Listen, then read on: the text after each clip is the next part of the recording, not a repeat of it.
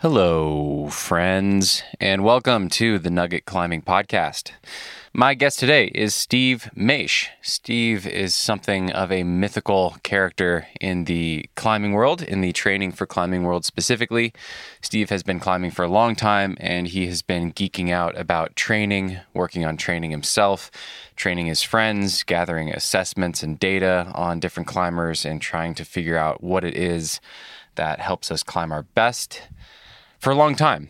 He's not a professional coach. He is not a professional climber. Steve is actually an economics professor and just loves doing this stuff and finds it really fun. And he is incredibly knowledgeable with this stuff. And I was really excited to talk to him. Uh, some of you might recognize Steve from old climbing films such as The Best of the West, which is one of my favorites. It's an old Mike Call film with Boone Speed and Chris Sharma, Steve Maisch, Jason Kehl. It's a great film. I definitely recommend checking that one out. And Steve has been on other podcasts. He's talked on Training Beta. You might recognize him from that several years ago. And I was just really excited to geek out with him on this stuff. I connected with Steve after I talked to Jon Glassberg last winter. Steve is the guy that helped Jon figure out his training program and how to structure the moonboard workouts and all that sort of stuff that we talked about in that episode. And it got me really excited to reach out to Steve. I know Steve has spent a lot of time in Hueco Tanks, and I was planning on spending my winter there.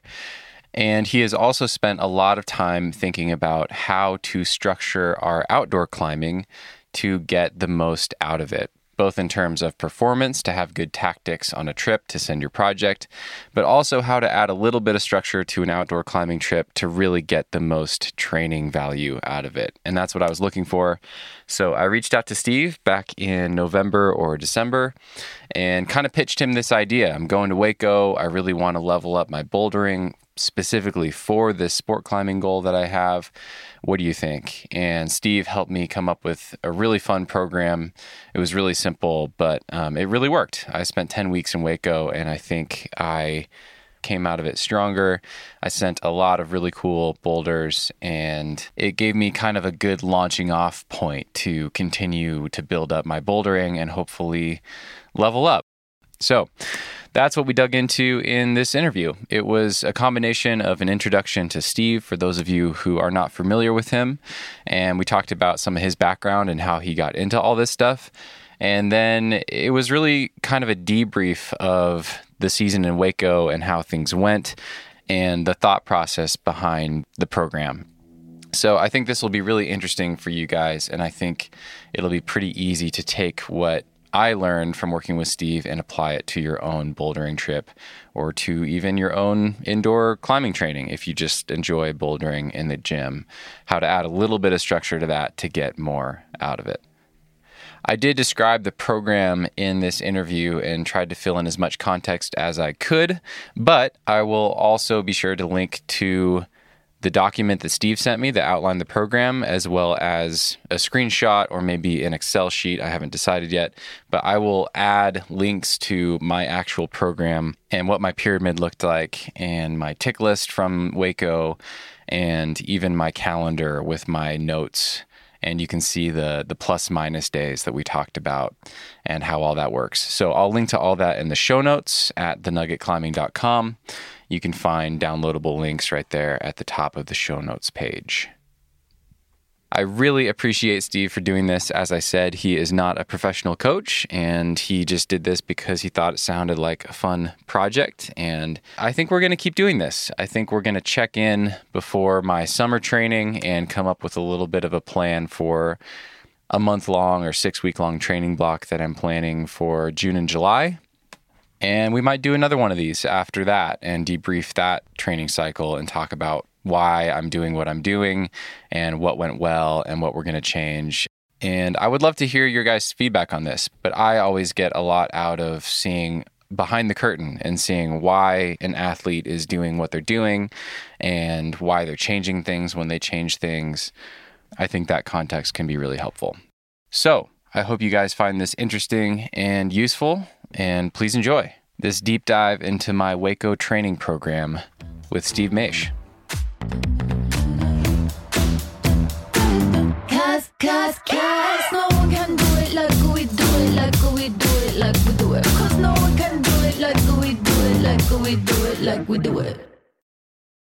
Do you have a time limit? No, I'm good. My daughter will be coming home probably around 11 or so. Hopefully, she doesn't come barging down here, but uh, that's about it. Depending on how ballet class goes, we'll see nice. how happy she is. Remind me, what is your daughter's name? Hunter, Hunter. I like that Yeah. name for a girl. That's that's great. How old is she? yeah, three. She just turned three a couple of days ago, April 16th. Ballet Yeah, class. so- Yeah, That's that's a good foundation. That- that's that's kind of what they call it. okay. Yeah, yeah, yeah. That's a good foundation for a climber. yeah, yeah. We'll see how that. She's gonna be probably pretty tall and big, so she's gonna Okay. get the first female ascent of the Big Island. That's my plan. nice. the master, the, master plan here. Just get her Yeah, doing I've no, got. I've got to. Get her she's doing no start hangs at age four, and, and she'll be climbing V twenty in, in some years to come. well, awesome. Uh, hey, Steve, welcome to uh, welcome to the show. It's, Good to be here. it's good to be chatting with you again. Yeah, man. yep. I, I figure for um, I figure with you, we should probably start by giving a little background on you and your climbing and, and how you got so interested in this whole training thing. And we don't have to go too deeply into this. I know you've talked about it before, and certainly some of the people listening to this will have grown up watching Best of the West, and uh, they will have s- listened to your training beta interview some years ago, and maybe even read your blog uh, like I did. But for those who are unfamiliar with your name, I mean, you're you don't do this professionally. You're a professor of economics, and this is just a a hobby that you do on the side. So I'd love to hear a little bit about your background in your personal climbing, and maybe I'm going to make you spray about yourself. Maybe some of your uh, proudest climbing accomplishments to date, and then how the training blog and, and how this kind of interest in uh, doing assessments and testing athletes and uh, geeking out about training, how how all that kind of came into the picture for you. Okay. Uh, yeah. So I've been climbing now. I think I started in the spring of 90, I want to say. Maybe 91. I forget. I was in Lake Tahoe. Uh, I was skiing at the time and got into climbing and just have been psyched on it, you know, since then. I mean, literally the first day I went climbing, I remember coming home and like hanging from the door jam to try to improve my my finger strength. And then so yeah, I climbed through the 90s. Uh that was, you know, I climbed all over the planet. Um mostly sport climbing back then because that's kind of what you did. You sort of bouldered when you weren't going sport climbing. And managed to get up a few things, got up to like 14 A's, uh, sport routes. And then in the late 90s, well, early 2000s, I started going to grad school. And when I went to grad school, I got kind of time crunched. Uh, so I built a wall in my basement and started. My basement only has six foot ceilings, so it was a really steep, short wall. And I started climbing on that. And what ended up happening is I would, you know, kind of be doing my reading and stuff while I'm downstairs climbing. I built the wall and it had really minimal holds on it. And I just started thinking about the best ways to to really use my time and climb on that wall for myself. And you know, I'd been climbing up until that point. I think I was had climbed a couple of V11s, maybe a V12 or something, a couple of V12s. No, maybe V12 probably by that point. Um, and then I did really like a season of climbing on that. And then uh, you know, I climbed a couple more. I went to Hueco and did a couple of V12s there. And then we built our Crimp Shrine wall, which was sort of similar. It was a small little woody zone. Um, and we had a moon board, actually. Uh, arguably the first moon board in North America. I've heard you say that. I, I love that little trivia fact. That's amazing. Yeah, This is before the LED lights, people. this was yeah before LED lights. You didn't need them because there are only six problems on the board, so it was like you didn't. You, I mean, you could pretty much figure those out pretty quickly. so we had that, and then and that's where I really started getting into like fine tuning my training, and then that year I went out and I had a really I had a really good year. I had I climbed my first V13 and then kind of came back and then had a bang up year the next year, climbed another V13 and uh, some long stand like uh, you know one in Little Cottonwood that I've been trying for years and never been able to do. Hmm. Um, finally did that, and you know V12 there in Little Cottonwood, and then uh, then I kind of made the mistake of missing the deload week after all of that, and instead of doing the deload week, and we can maybe talk about that a little later. I'm sure we will. Yeah. I decided to to up the training and do a bunch of weighted moonboarding, and went to the valley to go bouldering, and had a really good trip, but uh, well, a really good day. Uh, almost to the Dominator and Phantom Fighter, and then I blew up my A3 pulley, Oh, and then didn't cl- didn't climb for about a year after that. damn. Uh, yeah. like a full a full rupture. It sounds like. Oh yeah, fully snapped, and you could hear it. They heard it on the ground. Um, yeah, that's. Uh, I don't think I'd heard that story before. Oh yeah, yeah. It was the end. At the end of the day, I was told I had this awesome day. I came close on all these things. It was hot, and I was like, "Oh, sweet! I'm gonna take a couple rest days." then I saw my buddy Don in the parking lot, and we, he was like, "Oh, let's go climb for a minute." So I was like, "Yeah, okay, we'll go and cruise around. I'll cruise around with you for a minute." And uh, it was on. I forget the name of the problem, but it was like V4 V5 maybe, and it was a four finger flat edge at the top. I was about to chalk up to try to figure out the mantle. Like that's how big the edge was. And uh, I went to kind of reach back to chalk up, and it just goes sn- loud snap like a gunshot sort of thing. Oh, wow. then just- oh my god. Came down on the ground, felt like I was going to throw up, and and there was a three pull. I still don't have one. It's still you can still there's a little bowstring going on there. Damn. Yeah, Wow. yeah, Man, it's that's so fascinating. I, I find that uh I don't know. I, I for myself and, and then so many of my friends that have had that kind of initial honeymoon phase with training, it's so hard to avoid that pitfall. Like you have this first season of training, it goes awesome, you send things, and then you're like, oh my God, if that worked, like what would happen if I did even more of it? And you just immediately, you know, go even more to the death and you add more volume or more intensity or both, and then the the wheels come off. yep, So exactly. if anyone's listening that that is impressionable and can Yeah. learn from Steve's mistake Yeah. and my own mistakes, don't you have do like it. a good three, yeah, four week stretch, three four week stretch of like your best bouldering ever. Don't immediately try to up that by going nuts on like a five day a week weighted moonboard session. oh my god. uh, yeah, Uh, not advisable. yeah. Take a week off. Take a take a rest week and then re up.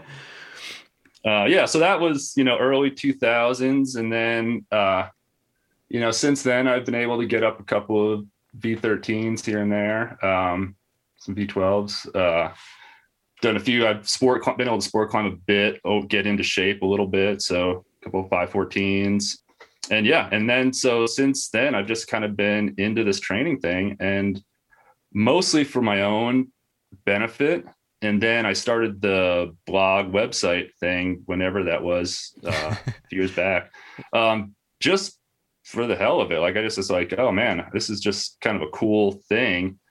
And I, with that, I so that really got me to focus on kind of the research and go through some of the material. And you know, coming from econ, I'm like I'm not a, a sports scientist. I don't know the, that much of the physiology, but I'm pretty good with stats and understanding research methodology and that sort of thing.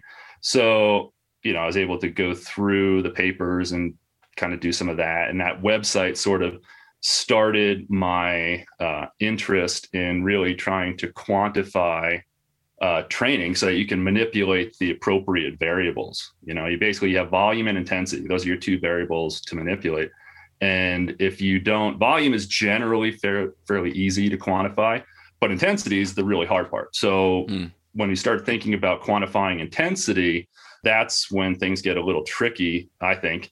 But that's kind of the key point. Like, you know, going back to the finger injury, like if I had, you know, I could have dropped the volume. I didn't, but I could have dropped the volume. But then if I kept the same intensity high, like what would have been the difference? So that that came about with the website. And it was really cool because when I put that out there, then people just started emailing me and I got into some great conversations, met a bunch of people online. And uh, we just started talking about all that stuff. And I would, you know, they would tell me what they're doing. And I would tell them what I'm doing. And then we kind of like go back and forth. And I started writing some plans for people, you know, friends for the most part.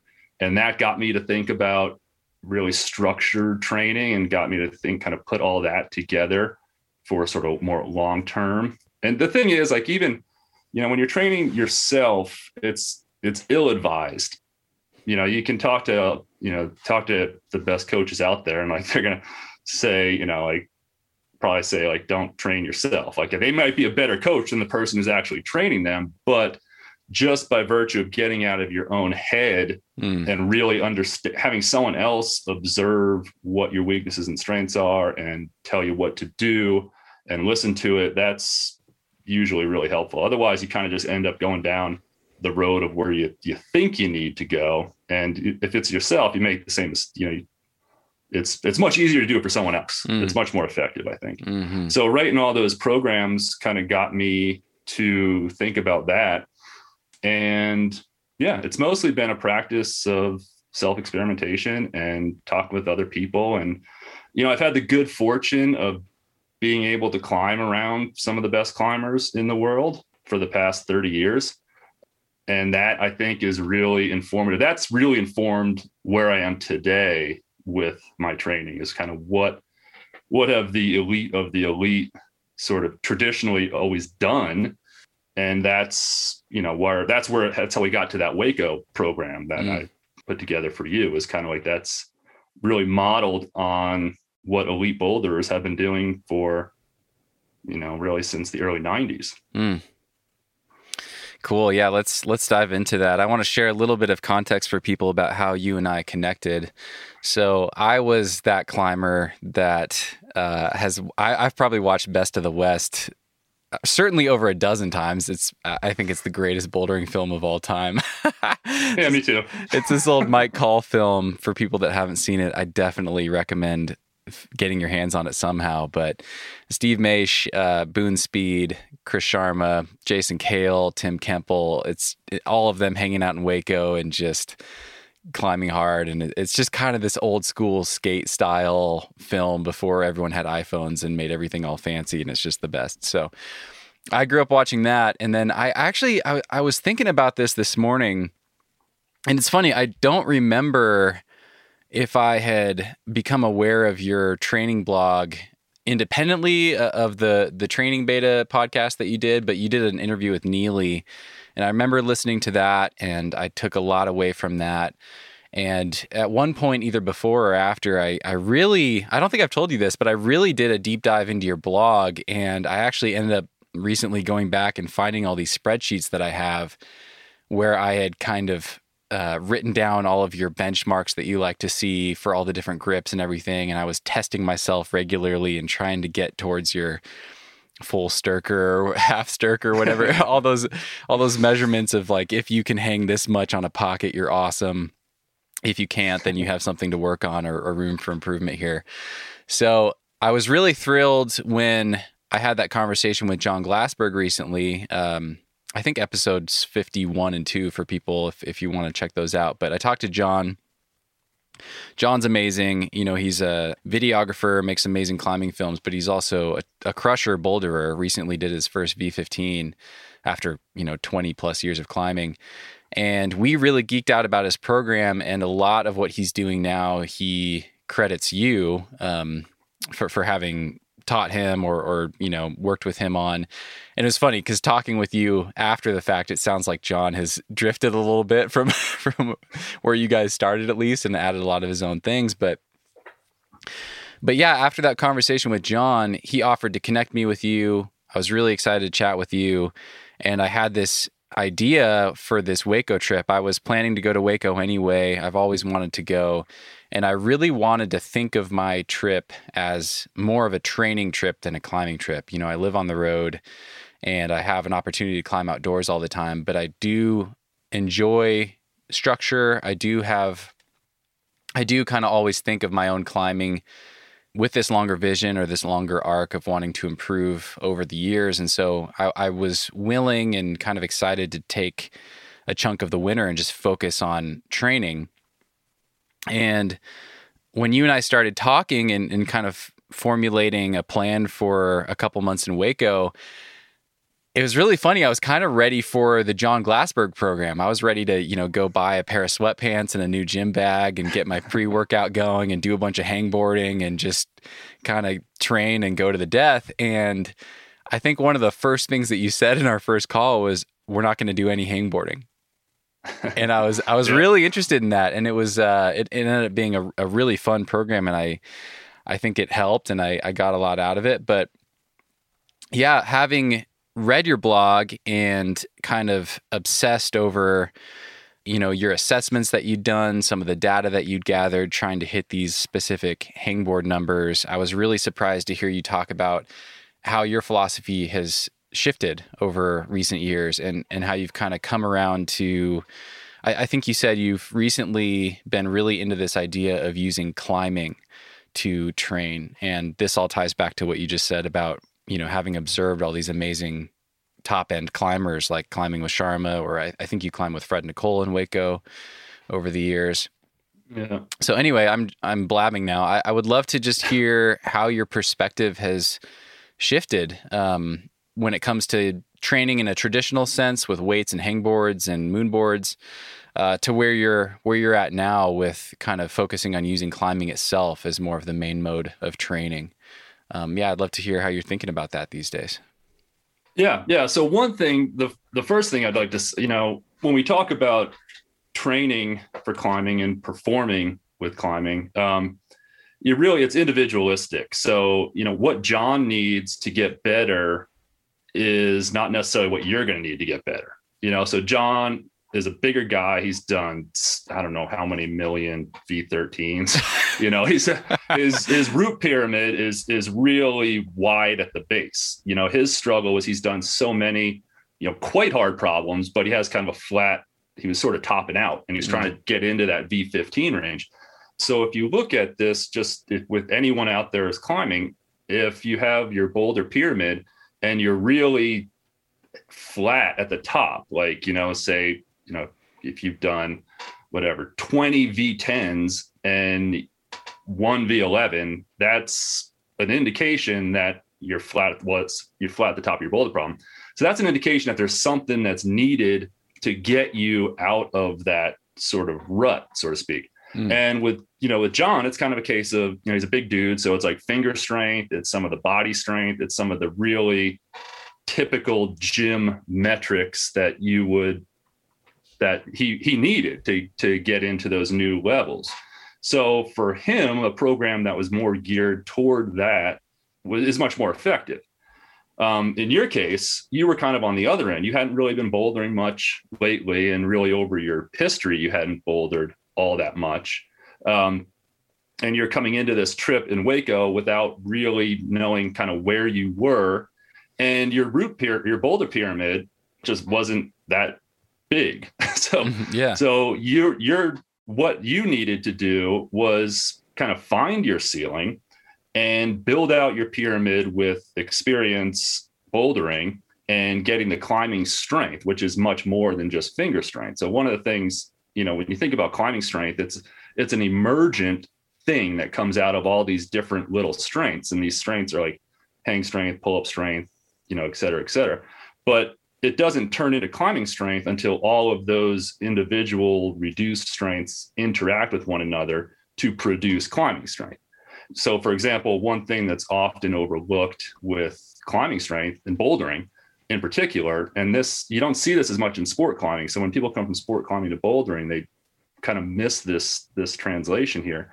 And it's moving in between the moves, getting your feet moved over to where they need to be, maintaining tension that whole time, being able to keep your feet, you know, doing what they're supposed to be doing, you know, keeping compression, doing all of that stuff plays a huge role in how hard a boulder problems you can do.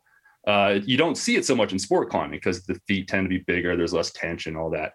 Um, but you can only really get that by bouldering. Mm. Um, and you can really only get that, you know, there are some sort of woody style things that you can do, but really it's outdoor bouldering. And that's where you get that particular climbing strength. And being in Hueco is perfect for that. That that's what you can train. Um, so for you, I thought the idea it would be like, well, you know, we don't know if your fingers are weak, if your fingers are limiting your climbing ability, if they're limiting your performance. So let's get that boulder pyramid figured out and get you leveled up, as you know, you want to say, uh, to where you want to be, to where it starts to become an issue of some of these individual strengths. Like in your case, yeah, hang strength, finger strength is going to be an issue. Like that's that's kind of holding you back at the moment. But it wasn't holding you back to get to V10. So you mm. you got to V10 without getting your fingers any stronger, without doing any hangboarding, without doing anything else. And now you have a pretty nice pyramid to move on to V11. And you know, maybe to move on to V11, you're going to need to get your fingers stronger. Mm. And for that, it would then be okay. Go, let's go back to the hangboard and let's hit that hangboard harder. Um, but it's always going to come back to the performance aspect of it. So, so when I say, you know, I'm more into the climbing training part of it, what I'm trying to do is I'm trying to quantify the climbing portion of it to add into, or actually, I should say the opposite. I'm trying to quantify the climbing portion so that when you add in the accessory exercises like pull ups and hanging and that sort of thing, you're getting a more, much more complete training program. Mm. Got it. Okay. So so what comes to mind is uh, one of the things we focused on early on was trying to figure out like what my in a day max was, and then what my like max max V grade was. I know that um, if I'd had access, I think you would have had me test on a moonboard to see like what my in a day max on a moonboard was. So you're talking about that kind of thing as an additional kind of assessment, and you know, along with seeing what your one hang or one arm max uh, you know 20 mil edges or or that sort of thing. So you've it sounds like you've added more of that climbing focus to the assessment to paint a bigger picture of, of where the climber's at. Yeah, yeah. So you know a few things with that. You know what I see more often than not is people who are underperforming their finger strength. Mm. Um, you know that is yes. Let's dig into this. That is way more. That is way more common to me than people who are overperforming their finger strength. So, for example, when I say underperforming versus overperforming, let's you know pick some some measure. Say if you can hang, you know, on average, people who can hang 100% of their body weight from a 20 mil edge for five seconds with one arm are climbing V12. So let's say you go to your edge and you do that and you hang 100% of your body weight for five seconds, yada, yada, and you're only climbing V9 or V10, you are underperforming your finger strength. So, you know, we t- typically say, well, you know, you don't need to work on your finger strength. But also, we want to think about it as, yeah, you really don't need to work on your finger strength. But what that means you need to work on something else. Mm. And then you have the flip side where maybe you're going out and you're climbing V12 and you grab onto that edge, that 20 mil edge, and you can't touch a one arm hang on the thing. Mm. So then you're overperforming your finger strength. And that's sort of where uh, you know where I kind of break that finger strength aspect down. And I typically see people who are who can hang a ton of weight on a hangboard and they're not climbing as hard as they should be, mm. uh, according to their finger strength. But when you look at this from a boulder pyramid perspective, you don't see people who are you know, it's tautological to say, well, I'm climbing V12 and I'm performing at V12. So you're not overperforming or underperforming anything there. You're you're performing exactly where you need to be. And that's where the boulder pyramid comes into play. So you have, and for those, we can sort of outline the boulder pyramid. And the way you do this is you take your, I say in a day, but it doesn't have to be in a day. It can be in a, in a couple of days. You can take the level of boulder, the V grade of boulder problem that you can do in a couple of days um, currently, and you put that at the top of your boulder pyramid. So say, so in your case, it was V10. So V10 goes at the top of the boulder pyramid. Then what you go down, you go down one level. The next grade is you want to be, ha- have at least two, if not up to four V9s for that. And then you go one level down for V8, you want around, you know, anywhere from four to eight V8s. And then it starts to get a little murky after that. But then you want, say, you know, 12 or so V7s and like 20 or so V6s. And what you do is you set that pyramid up. You can even draw it out with little blocks. And you know, you fill in what you've done in that pyramid and if you're just a straight line from V6 up to V10, you've done one of each all the way down. you need to work on building out your pyramid. The skyscraper. That's going to get you, yeah. if you got the skyscraper pyramid, that means what you need to do is you need to go climbing and you need to build out that pyramid in a structured way. And we can talk about that, like how, how you structure it. But build out the pyramid in a structured way. Whereas if you were the other side of the coin, where like you have a really square sort of I don't know, strip mall style pyramid where your top level is just you've done, you know, like I was saying before, you've done 20 V9s and one V10. Then it's like, well, you don't really need to be working so much on those lower grades of the pyramid. You need to be working on the upper grades of the pyramid. So, what is it that's keeping you from doing that? Mm. And in some cases, it, for people, it's, it's comfort level. You know, they don't like projecting something for three weeks on end and not going out and doing their V10s in a couple of tries. Uh, so it can be different things, or it could be a finger strength issue, or it could be something something else. Um, but that's sort of an indication of where a person is and what they need to be working on. Mm. Um, yeah. So so that's I kind of forget what the question where we started. no, yeah, this is this is great. Um, I'm I'm trying to decide where to go from here. I think just to fill in a little more context for people, because there, there's probably some people that have heard me talk about my own climbing history that are kind of that have a question mark in their head, and uh, I want to clarify that I have I did a lot of bouldering when I started climbing, and there have been some chapters where I've done more bouldering. So a few years ago. I had a really good trip to Bishop, and I've climbed a lot in Bishop.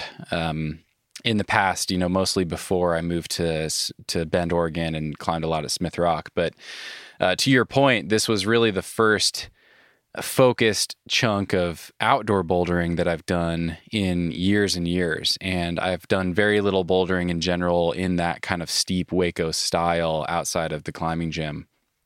So, um, so yeah, it was. It did feel really important to uh, to build experience again and just practice, just just learn how to climb that Hueco style and, and build all this experience. So uh, we pretty quickly figured out that V8 was about the hardest thing I could do in Hueco in a day, given the the style. You know, of course, some of them are harder than others um, for any individual person, but uh, we used that, and then we kind of figured that V10 would be a, a reasonable project grade for me, and and I think we nailed that. I think that turned out to be just about just about perfect. I tried one. I ended up trying Free Willy, uh, which I which was really fun to try. That that's a really difficult style for me. That's probably like the last style of V10 that I haven't done. Um, that it's kind of like a moonboard climb for people listening. It's like a 40 or 45 degree overhanging wall, fingery holds with a big jump move to the lip. And I tried that basically the entire trip and got couldn't have gotten closer, but didn't do it. And then I kind of shifted towards the end of the trip and did a different V10 and did that one pretty quickly. So I, I think we got the intensity just about right. But I think maybe um, a topic to pivot into from here is the 85% sweet spot and how you think about you know where we should be focusing or where you thought for me that I should be focusing most of my climbing effort to be building strength but also be doing enough climbing to build experience and, and just getting enough volume in. And, and maybe where that came from. I know that you read a lot of literature about strength training and have really focused on um, or really dug into other sports and have tried to adapt that to our climbing. But but yeah, how do you think about the the 85% thing and where did that come from? Okay, yeah. So we'll start out begin at the beginning. Um, the yeah. 85% part of it comes a little bit later. Okay. So what I noticed with my own climbing is I have that I've had my best bouldering seasons when I've done quite a bit of volume, a couple of grades below what I was projecting on. So I was out there doing a lot of climbing on stuff that was hard for me, but not so hard that I wasn't doing it in a day or so. Um, and then I started thinking more recently, actually, the past couple of years, uh, I started kind of thinking about that. And I looked back on the history of bouldering. And when you look at, you know, the elite climbers, the elite boulderers um, going back into, you know, you mentioned Fred earlier, like into the early 90s. And, you know, so he was bouldering V14, but by default, he was climbing, doing most of his climbing in the V10 to V12 range because he would show up to a place like, say, Bishop, and there just weren't any V14s for him to climb. So mm. what ended up happening is, you know, he goes, he does stained glass, he does these other V10s, 11s, 12s. So he ends up climbing a bunch of his climbing time by default is spent in that V10 to V12 range, maybe V13 as we've moved the grades up, you know, nowadays we're talking the elite boulders in the world are going out and climbing V16, V15, V16. When they show up to a climbing area, there just aren't that many V15s and V16s to even do. So what do they do? They end up climbing on V12s, V13s, nowadays V14s, because there's quite a few of those. So I started to think about that and I noticed, and you can look at, you know, say 8A, go to 8A and look at all time top 100 boulders, and they're all going to have these really stacked out, nice wide base pyramids. That's going to start probably around 8A. They've done hundreds of 8As. And that's because those are the grades that are available for them to climb. And what it ends up doing is it ends up getting them climbing, spending the predominant portion of their climbing time you know, anywhere from two to four grades below their maximum. And that's what boulders have been doing. And it works, it's pretty much the same thing for sport climbers, but that's what mm. boulders have been doing forever. So there's no need to make any transfer. That's what the elite boulders have been doing forever. So you don't need to make a transfer from saying, okay, you can hang 105% of your body weight. That equivocates you with being able to climb V14 it's like, well, you climbed V14, so you can now climb V14. um, and that's where that whole idea comes from. So, and then I started, you know, this is just personal, just observation of the world. And you you kind of think about when, you know, some of these elite folks come to town, you know, bouldering Little Cottonwood or whatever, they're climbing V16. There isn't a V, well, there is a V16 now for them to do, but so they might have their project, which is the V16 but what do they do? They show up, they warm up. They might do one of the classic V10s, V11s at the end of the warm up. Maybe there's a project that's none of the locals could do, but they can do it in a couple of tries, like V11, V12.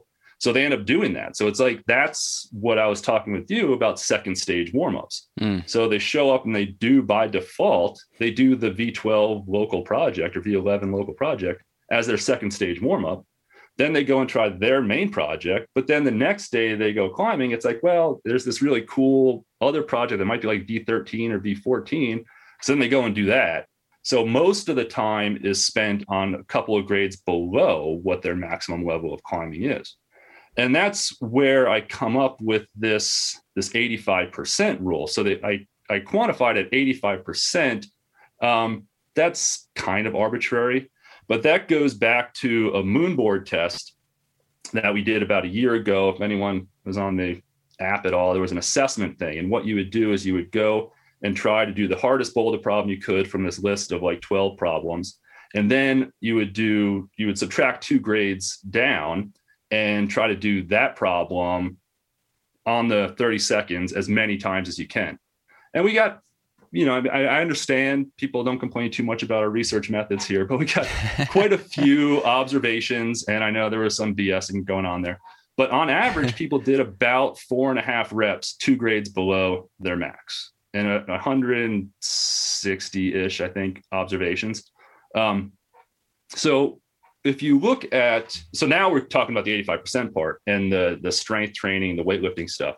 So there's this table called the Prilepin table, and the Prilepin table estimates what your one rep max should be in a particular lift based on the number of reps you do. Mm. Um, and that's a terrible way to estimate your one rep max uh, because you know people are all over the charts on that. Some people are high recruiters and their one rep max is way above what their five rep max could be. Um, other people are super enduro, low recruiters, and they can probably do their one rep max. They could probably do it five times, but they Mm. can't do any any heavier. Oh, yeah. so the fascinating. and tables are are not a particularly great way to estimate your one rep max. But if you go in reverse and you have your one rep max, you can kind of tell you can kind of tell with the law of averages what you should be doing if you're a fairly well-rounded athlete in this lift for five reps Mm. based on that one rep max or four reps in this case. So it turns out to be around 85, 80, I think it's officially 87.5% is around four reps. Um, if you can do four reps of something, that's about 87.5% of your one rep max. Okay. So that's where this 85% number comes into play. And now what makes that so then I designed a bunch of workouts based on those on that number. And I did a, a lot of them myself. I had some friends do them. And it really works out well that around two grades below your maximum in a day in a couple of days climbing grade is a quite good estimate of a strength training level. So this would be kind of doing training in your bench press at three to five reps. So where your three to five rep max would be, that's the best way to go out and get stronger in the bench press is to work in that three to five rep range. It's not to go out and try to do a one rep max every time you you you lay down on the bench. You're not Hmm. going to get that much stronger. You're not going to get really any stronger. You're going to keep just getting the one rep max. It's going to be the same. And it's also not good to go out necessarily if you're looking for strength to go out and do 20 reps. So you want to find that sweet spot in the bench press to get stronger at the bench press. And that's around 80 to 85% ish. And I think in bouldering, it's around two, that level is around two grades below your maximum. So for you, your max was at V10. So the two grades down, the V8 range is really your premier, that's your strength sweet spot. So V8 for you currently is going to be the boulder grade that will produce the most climbing strength gains. And you're getting the experience and doing all that stuff. But when we talk about climbing strength as this really holistic phenomenon, that's that's the level that you're going to be doing it. And you know, you got to the end there, and you know, you're kind of definitely climbing V8s fairly handily. But generally, the V8 would take you, you know, it's it's difficult enough to where it takes you a couple of tries. You have to think about tactics. You got to get the moves right. You got to figure it out. It's not so easy for you that you're able to just like go up it and not think about it. Um, and that's a, a really good level of boulder grade to be training for boulder. Hmm. And you know, you talk about experience and skill acquisition. And if you're for skill acquisition, you want to be trying hard enough that you know the move is hard for you, but it can't be so hard that you can't do the move because then you're not acquiring the skill. And if it's too easy, you don't need to do the skill the right way to be able to do the move. And I tend to think, my experience, and then looking back historically, it's that two grades below max level where you want to spend the majority of your your training time Hmm. when you're talking about climbing. And then so then we manipulated that variable. So starting from your max, you start with your max at V10. Then you have your strength training zone, which is your V8s. And then you have your volume zone, which in your case is the V6 and V7. And what you do is we then took those basically, what is that, three, those three me- measures and put them together into what your weekly plan would look like. So with the weekly plan, it goes on Monday. Now, say you were climbing three days a week. That was the plan, which I think is a really good amount of uh, climbing for a bouldering trip or performance phase, uh, where you're not really thinking about training. I mean, you say you were kind of taking this trip as a training trip. Really, the way I think about that is you're performing and getting some training benefit out of it. Okay. So I was kind of teach thinking of it as a performance trip, and you're also able to get a training benefit in addition to that. So we had Monday, your Monday, Wednesday, Friday. Monday was you know, your two days on rest. So Monday was going to be your project day. So what that would look like is you warm up and then you go and do a second stage warm up, a V6 or a V7, something along those, those lines. Then go over to the project, then stop when you're done working on the project, when you're feeling kind of cooked. Rest Tuesday. Wednesday was your volume day. So Wednesday, now this is where the intensity starts to come into play. And you really want to be kind of going after a V8 you might do a second stage at V6, and then maybe you do a problem after the V8. Uh, so on that Wednesday, you might warm up second stage on a V6, then go over to a uh, a V8, and then finish off the day with maybe a V7 or another V6. Rest Thursday, and then Friday is your submax project day, which was the goal is to try to hit a V9 on that day, and then more V6s and V7s. So you're really working in that, you know, I guess the bulk of the work for you is V6 to V8. Mm. And if all went according to plan, even if you didn't do your project, at the end of the week, you would have done maybe three V6s, two or three V7s, a V8, and a V9. And if you do that every week of your your trip, that's performance. That's a good trip. You're getting a lot of bouldering in. You're getting a lot of strength training in because you're pretty close to your max. Those moves are hard for you. And you're getting the, the psychological success component to that. Uh, so that's, yeah, I mean, that's how we designed your trip. And I wouldn't change it too much, even if you were really shooting for a particular project, like you really had your eyes set, like, I just want to do this project. Mm. Um, I would still would have kept it pretty similar. Yeah. What What about if I didn't care at all about sending a V10 on this trip? What What would change in that case? Would we focus even more on like the V8 range, or is it important to continue to have those days where you're trying something closer to your limit? How do you think about that? Um. Yeah. So if you were, if you didn't have any particular project goals in mind, I would still put it at V10. So you still want to have that performance day at V10 um, I would probably have suggested not Free Willy. um, I would have, you know, we kind of knew at that point that uh, I didn't really know at that point, but I think we kind of figured out over the course. Like you happen to be quite good at compression, steep compression climbing, and you might not have even known that about yourself going in. Um, but you hiked theater, and there are plenty of steep compression V10s that you could have been doing and if you had been focused on those, you probably would have gotten a couple of V10s out of the trip. Um, and that's just a key when you're just a, a point to be made. If you're, whenever, you know, it's a Dan John quote you train your weaknesses, you compete with your strengths. Mm. So, what that means is when you're going out and trying a boulder problem at your maximum V10, you want to find the boulder problem that fits you the best. That's, you know, it's not like, so in your case, free willy, you know, it's a moon board problem. Um, so for you, maybe a V8 more like free willy mm. would be like a good way to train for doing free willy. But when you're at your limit, you want it to be something that you're particularly good at. Mm. Um, and yeah, so that's so that's what I would say. If you had no idea, if you had no object in mind, you would have done the same exact programming except that V10 day, we would have probably figured out some V10s that were more in your wheelhouse. Okay. Okay.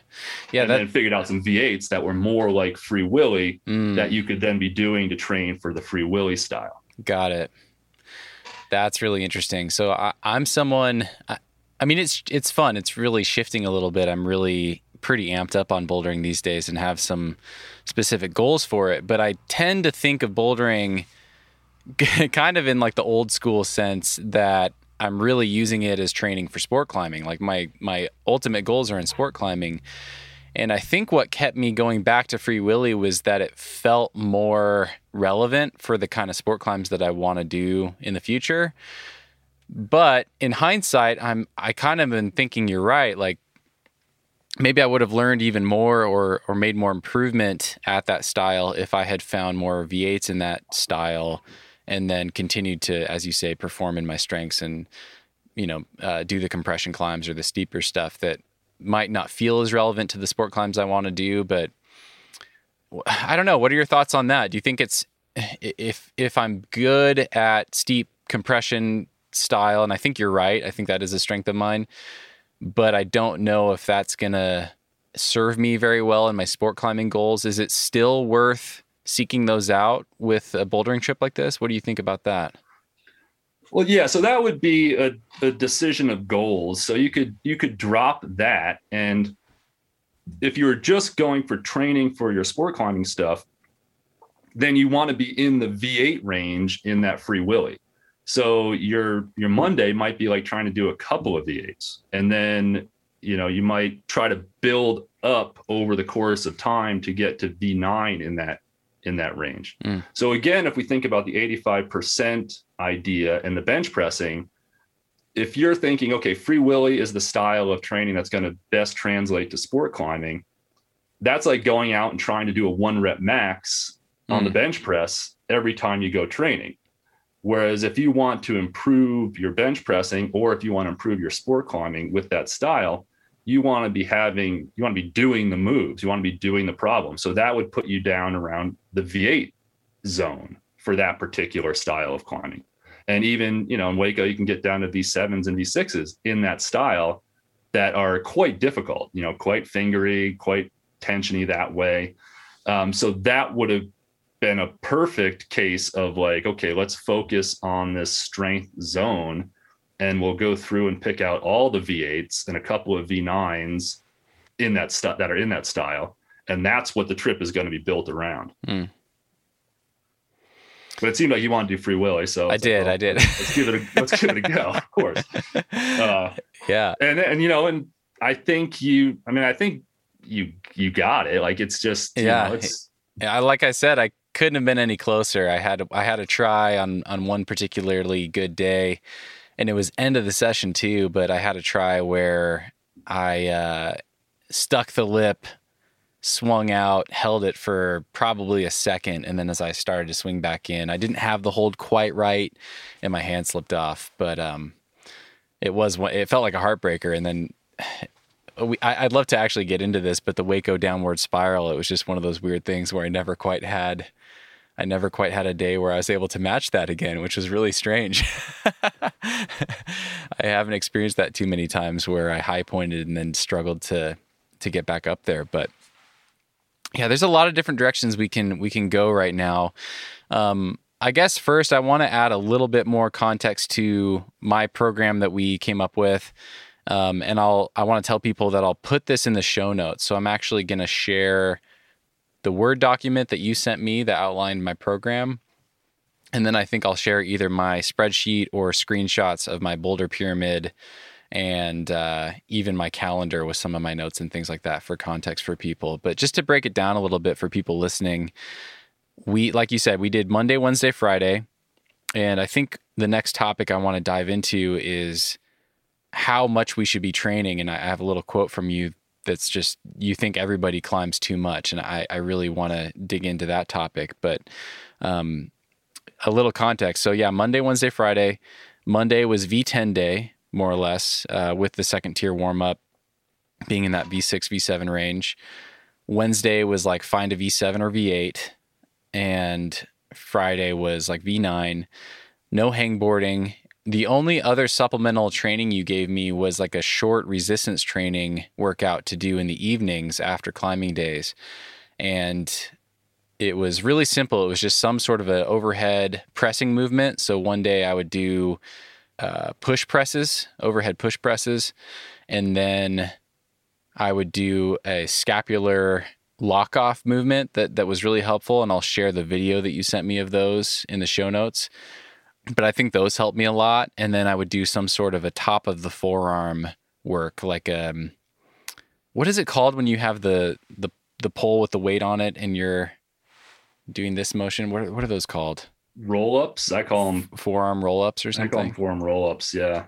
I would use, I would do those or uh, like a TheraBand bar exercise.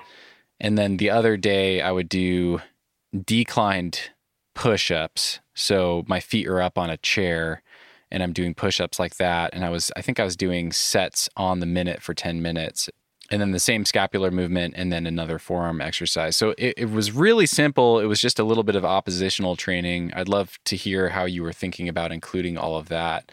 Um, yeah, let's let's start with that actually. I guess just one more piece of context. So the only other thing about the schedule is we were doing Monday, Wednesday, Friday, and we would follow that same structure for three weeks, and then the fourth week was a deload, and I would still climb Monday, Wednesday, Friday, but I would keep the intensity more like V6 max and just do some volume. And then we would kind of repeat that cycle. So that was the program. Um, tell me uh, how you were thinking about that resistance workout. And it was interesting when we talked, you were kind of just like, yeah, do it when you feel like doing it. And I ended up just doing it on Mondays and Fridays and just alternating the workout I would do. I'd love to hear how you thought about the resistance training aspect of that and the opposition training and how that fit in. Yeah, so so again, it's you know we're thinking this is a primarily a performance trip, um, so you don't want to gas yourself too much with any extra stuff. I mean, that's why we there was no hangboarding involved. But over the course of two months, you can start getting some imbalances. That's a long enough time to where if you didn't do any push-ups or any antagonist stuff for two months, near the end of that, you're going to start noticing, or you might start noticing, you know, little tweaks here and there. So it was just enough. The idea behind it was just enough that you'd maintain some strength, maybe gain a little bit of strength, work the muscles um, a little bit. So your forearm extensors. Um, and, you know, just as an aside, when you're working, you know, one side of the muscle, like your your forearms, the basic of your forearms, you're still you can do much less work on your extensors and still make gains mm. with that. So, you know, when you're talking about antagonist work, if you're doing a lot of pull-ups or something like that, a couple of push presses will, in accordance with the pull-ups, will really help you with that push press gain more so than just doing those push presses alone.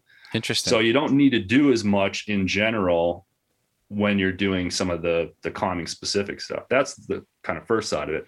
And the second is really, yeah, just over the course of a month you, or two months, you could definitely start to develop some imbalances, particularly in your elbows.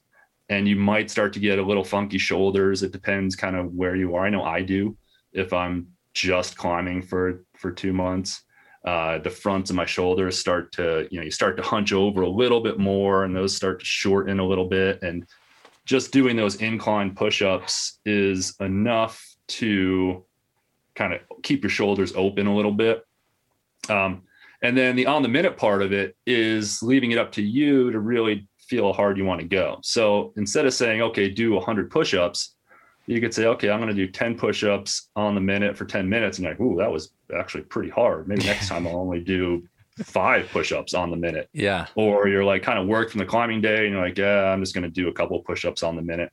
And that way it leaves it up to you to how you're feeling, how hard you want to go on a mm. lot of those exercises. So on the minutes are a good way to really do how you feel that day mm.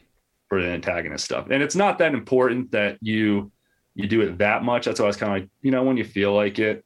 Um, general rule of thumb is you want to be doing something about two days a week. You're not going to really make, you're probably not going to make very much gains or even really maintain if you're much less than two days a week. So even though you might do incline push-ups on Monday and push press on uh, Friday, that's a very similar movement. You're working the same muscles, so that would be I would consider that two days a week mm. um, in those delts and shoulders. So that's that's the rationale behind that antagonist. If we were in the gym and this were like a full on training program, you know, it, it would be a little different. Mm. So there'd be a little bit harder antagonist, um, a little well, you know, there'd be probably more climbing days. You'd be feeling gassed a lot more often. Um, you'd have bad weeks where you just felt awful all week. Um, but because it was a performance trip, I wanted to try to avoid avoid as much of that as possible. Mm-hmm. Okay. We still weren't able to avoid all of it. deload week. yeah, I think uh, u- user error on my part.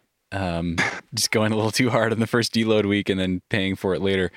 But uh, tell me about the scapular exercise. I think that's one that I really bene- benefited from actually, and it's something that I plan to continue doing. Just that kind of minimal effective dose um, workout that you gave me on a regular basis because I I think I really made some gains there and, and, noticed that it just started feeling easier and easier over the course of those couple months. But um, can you describe that exercise and and why that was an important one? Yeah. So uh, yeah, hopefully you'll put that just a video of that. They're just yeah. kind of scapular lockouts. You basically do like a scap pull up with two arms. You're hanging up from a jug, do a scap pull up with two arms, let one arm go and kind of keep that locked off and then switch to the other arm, do the pull up.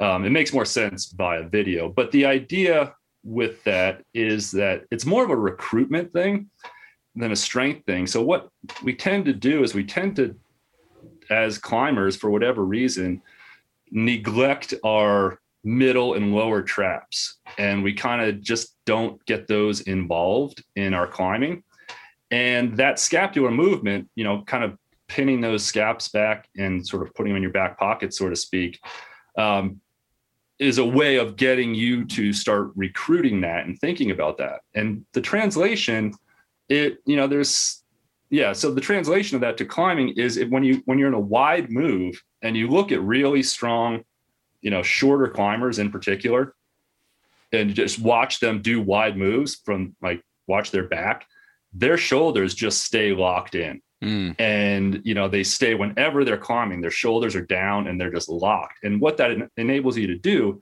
is it enables you to connect your fingers on both sides to your core to your feet. It's like that if you're missing that gap in the middle, if you're not recruiting your middle and lower traps, you have no connection between your upper body and your lower body and you're missing out on a lot of muscles that are going to help you do hard moves mm. And you can see you know like taller climbers it, it, you can see you know for me before i started doing it I, I probably still do it a lot. But you know the shoulder the elbows start to come up and the shoulders start to go over. And a lot of that is to try to get more out of your fingers by recruiting some more of these muscles um, when really you need i should be thinking about pulling those back and trying to use my core to keep me in the right position to make that handhold a little bit better mm. and that's the idea behind those scapular pull-up things um, and again yeah if you put the the video it's a little bit easier for that than yeah, uh, yeah, yeah. I'll describe it real quick, but I will add the video to the show notes, and I'll explain the the workout that I did, but you're you start out hanging from a bar with your shoulders kind of sagged downward and then you keep your arms straight the entire time but you shrug your shoulders or you pull your shoulders down basically into like a packed position and then you shift your weight under one arm let's say your right arm and you just let go with your left hand kind of do a quick shakeout at your side bring your left hand back up depress your shoulders or sag your shoulders down and do a repetition. Lift your shoulders back up, lock that off at the shoulder, keeping your arms straight. Drop the other hand, and then grab the bar again. You do two of those on each side in one rep. And then I was doing just five sets on the minute. So every minute I would do those two reps. And again, I'll link to the to the video, but yeah, I was just doing those a couple days a week. And I, at first, it felt really desperate to do that on my left side, even just hanging from a bar. And over the course of the couple months, I really noticed it level out. And I just, I started to really feel like I could just own that engaged shoulder position hanging from a bar uh, with either hand for for at least five seconds. It, felt really casual. So I, I, really noticed a difference there. And it's hard to, you know, it's always hard to say how much it impacted my climbing, but it felt good and it feels like it helped and uh, it makes sense that it helped. So it's something I plan to continue doing. Yeah. And it'll, it'll, it'll also help with your one arm hangs. So yeah, that was really interesting. You were, you were talking about noticing some of the people that you've worked with actually improve their finger strength numbers just through working on their scapular strength. Yeah. And just basically that recruitment idea, like being able to hold that position. They might have particularly strong scaps, but they just don't use them correctly. So Hmm. when you're doing that one arm hang, if you can really keep yourself packed in, like you're going to spin a little less, you're going to, you know, so you'll be able to perform a little better on that hang hangboard test. Hmm. If you want to game the system a little bit, train those scaps and not your fingers, and then try to perform better on your hangboard test. not feel so bad about yourself. okay, so I want to I want to zoom out a little bit and get your take on a few kind of bigger picture things and, and tie tie some of this stuff together that we've been talking about. So the first thing I want to dig into is this climbing schedule. So I was surprised that you, you I think when we first talked you recommended that I go day on day off and that um, you you didn't recommend climbing any more than that. And I really like having a weekly schedule these days with the podcast. It's really helpful to know that I can, for instance, always schedule an interview on a Thursday and not have to worry about whether I'm going to climb or not. So I, I asked if a Monday, Wednesday, Friday would work, and I was surprised. And I think you said that that's almost exactly what you do. I think you said you do Tuesday, Thursday, Saturday as your climbing or training days. And I, correct me if I'm wrong, but I remember you saying like everybody climbs too much, and uh, you really like the three day a week or day on day off schedule for people. Can you speak to that? Um, I, this is a question I've been really fascinated with lately because so many of the pros seem to just climb all the time, five days a week or more, and I've been really curious about this question you know, to what extent should we be trying to train ourselves to improve our capacity to be able to climb more days in a week because climbing is such a skill sport, because there's so many things to learn, uh, because so many great climbers do seem to climb more days a week. How do you think about that versus climbing less days, keeping the intensity higher, having really high quality sessions? Yeah. uh, How, how are you thinking about that these days? Yeah, so I think there's a few things there. One, if we look at a lot of pro climbers, they might either be young, which is, you know, that's going to help with your recovery. Um, and two, they might have been climbing for a long time. So they've got this really big base um, that they developed when they were young. And then three, it goes back to the by default rule. They're probably not working at their maximum that much during a week. I mean, they might be climbing a V13 or something like that, but it's not their maximum. So, you know, so again, that would be like you going out and maybe climbing on it, like doing a V7, warming up to a V7. Um, we look at it and we're like, whoa, they just did that V13, like crazy. But, you know, that's around 80% of their max. So they're not going as hard as someone else might be. And so if we translate it to, for example, like for if I want to go out and I, you know, go up to Little Cottonwood, I could go out and climb on, you know, Grand Illusion three days a week at V16. I have that opportunity to do that. And it's, I'm not going to get anywhere. I'm going to destroy myself. But if I'm already, if I'm a V16, V17 climber, you might spend a day on that and then you can go and do easier stuff. Like Mm. I, so what happens when we're not climbing at the pro level is we have all of this opportunity to overreach on these boulder problems Hmm. because they're all over the place. Like you could have spent, you know, you could have gone out every day in Hueco and climbed a boulder or climbed on a boulder problem that was, you know, five grades above your maximum if you wanted to. right. Uh, pro climbers, like we were talking about before, like they boulders don't really have the opportunity to go out and climb on a V20. so they so they don't. right. Right. So when it comes down for us folks who really have to restrict ourselves from climbing on stuff that's way too hard for us and getting way too deep into the into the recovery pit, um, that's where the three day a week thing comes into play. And you know, for most of us, you know, recovery is also a, you know, that's there's a lot of genetics involved there. And you know, the best climbers in the world are yeah, the best climbers for because they have strong fingers, because they're a certain body size, what have you, what have you. But a lot of them also, you know, have the genetics that allows them to be trainable, that allows them to recover more quickly. Hmm. Um, and you get that, you know, you look at so pro cyclists, for example, in these grand tours, you know, you can have the person who's got the biggest VO2 max and can put out the most power in a 20 minute power test. But if they don't have the recovery genetics, they're going to be cooked on day two of a 20 day tour. Mm-hmm. And but the person who may be a little bit worse on a lot of things, but has these genetics that just allow them to recover, is going to be able to do that. And I've seen this, you know, again, going back over the years, I know a few people that have that ability. They can just go out and climb at their maximum five days a week. And they've been doing it since they were, you know, in their early teens. And over the course of time, they end up with way more experience and way more quality training days than, say, I would, simply because they have this really tremendous recovery ability. Hmm. Um, but most of us are not that way.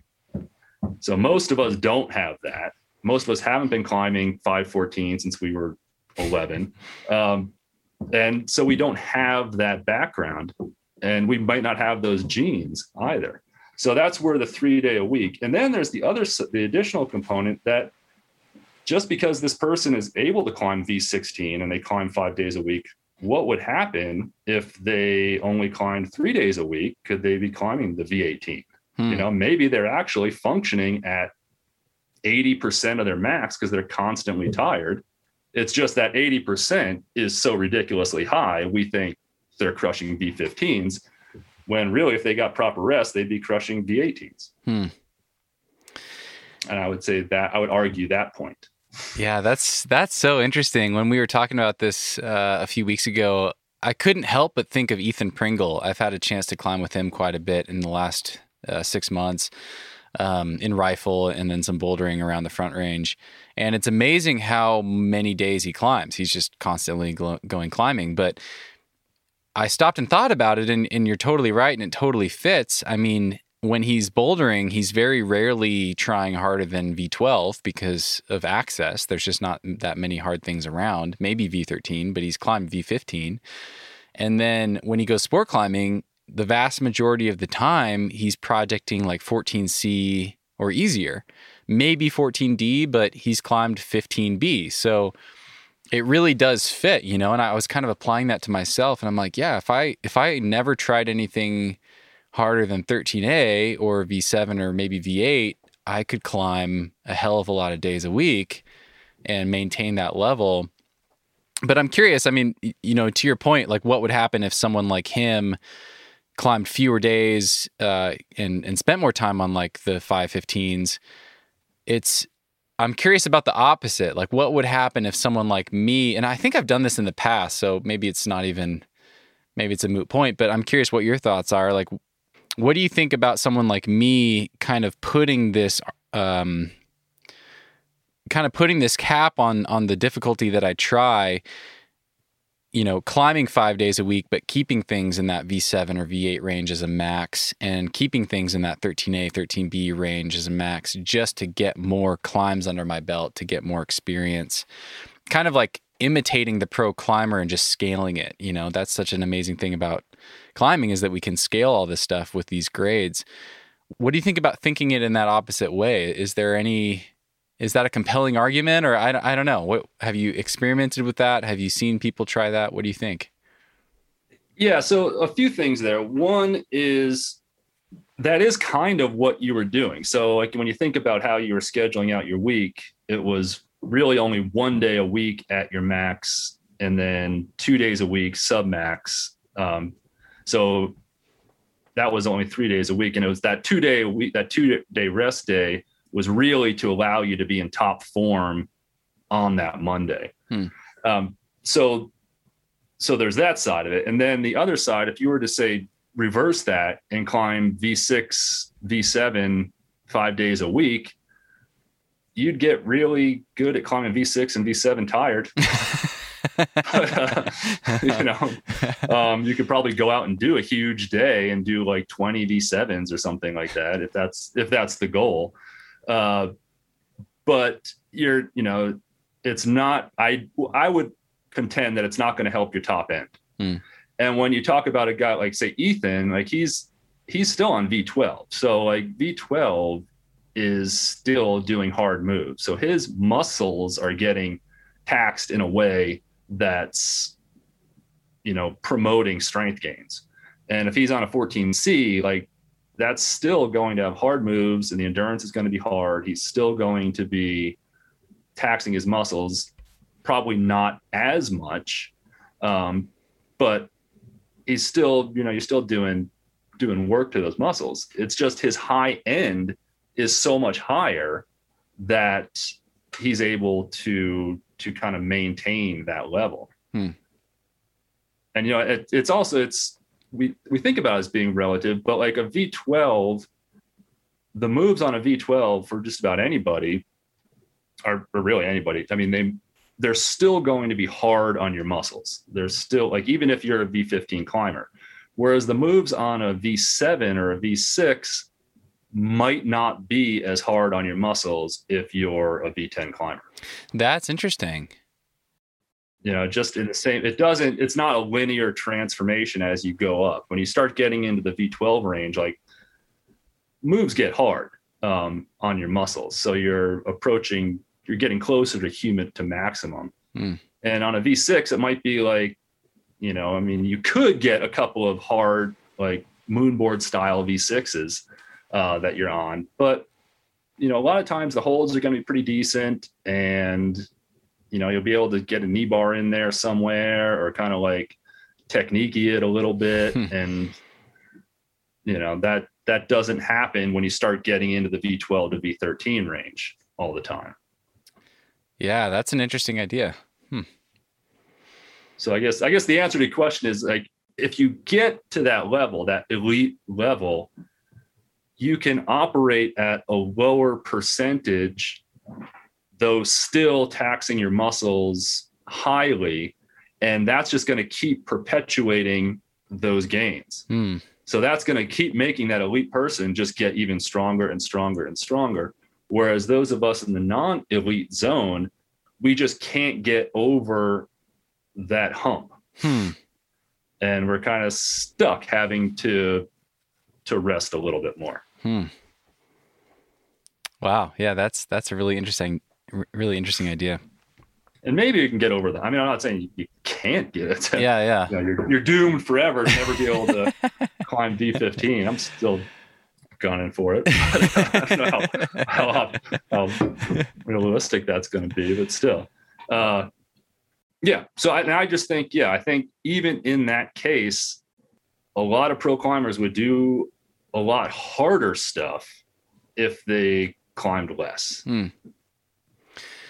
So I want to. I mean, maybe we already covered this. You mentioned the genetic component, and that you've and that you've climbed with people that just seem to be able to climb at their max five days a week.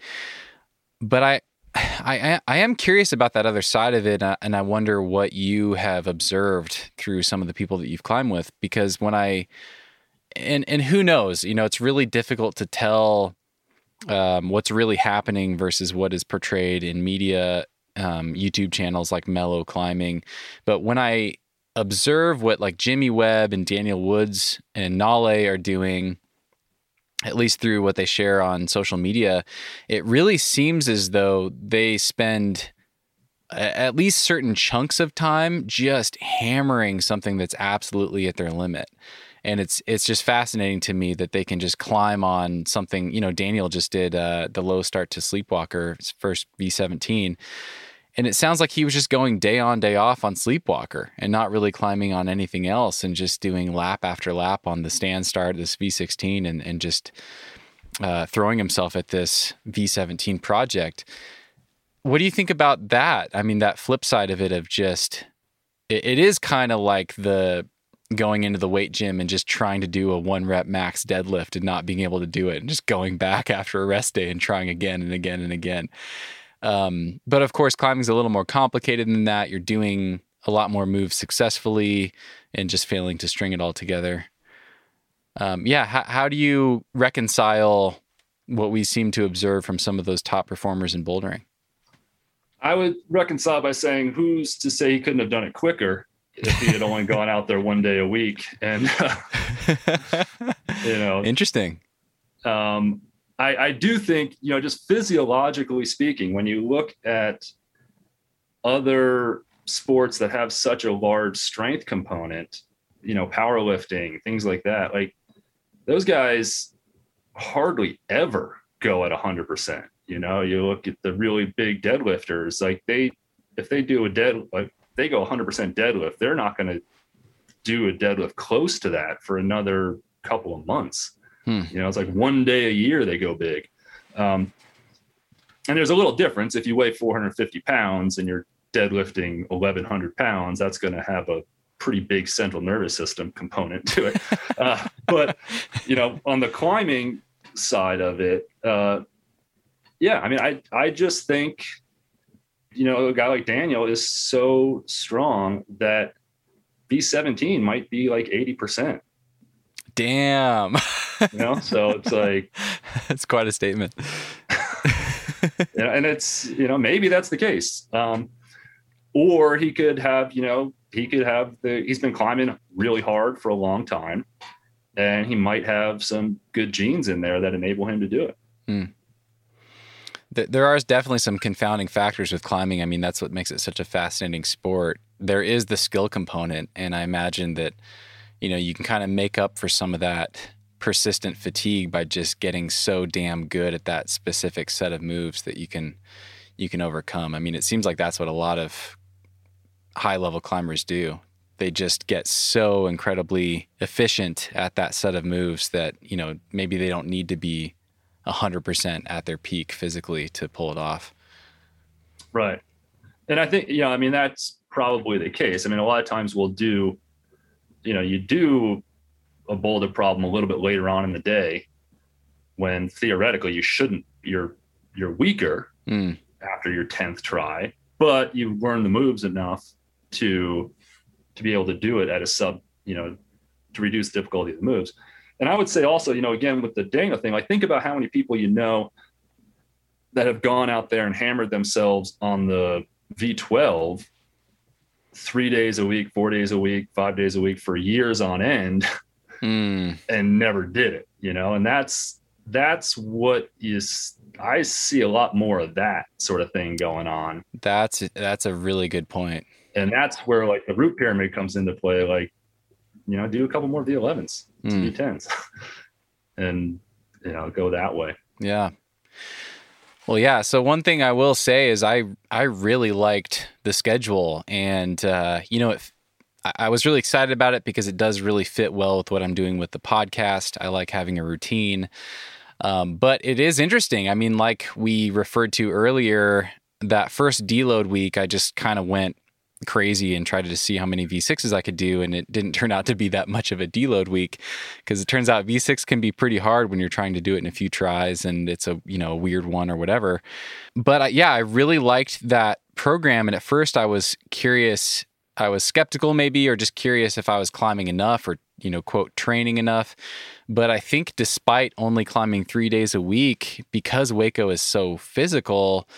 I think I still actually ended up overtraining a little bit. And when I kind of zoom out and look at my calendar over the the couple months I was there, I did have these kind of interesting ebbs and flows where I'd ramp up and feel really good, and then I think that deload uh, wasn't quite enough of a deload.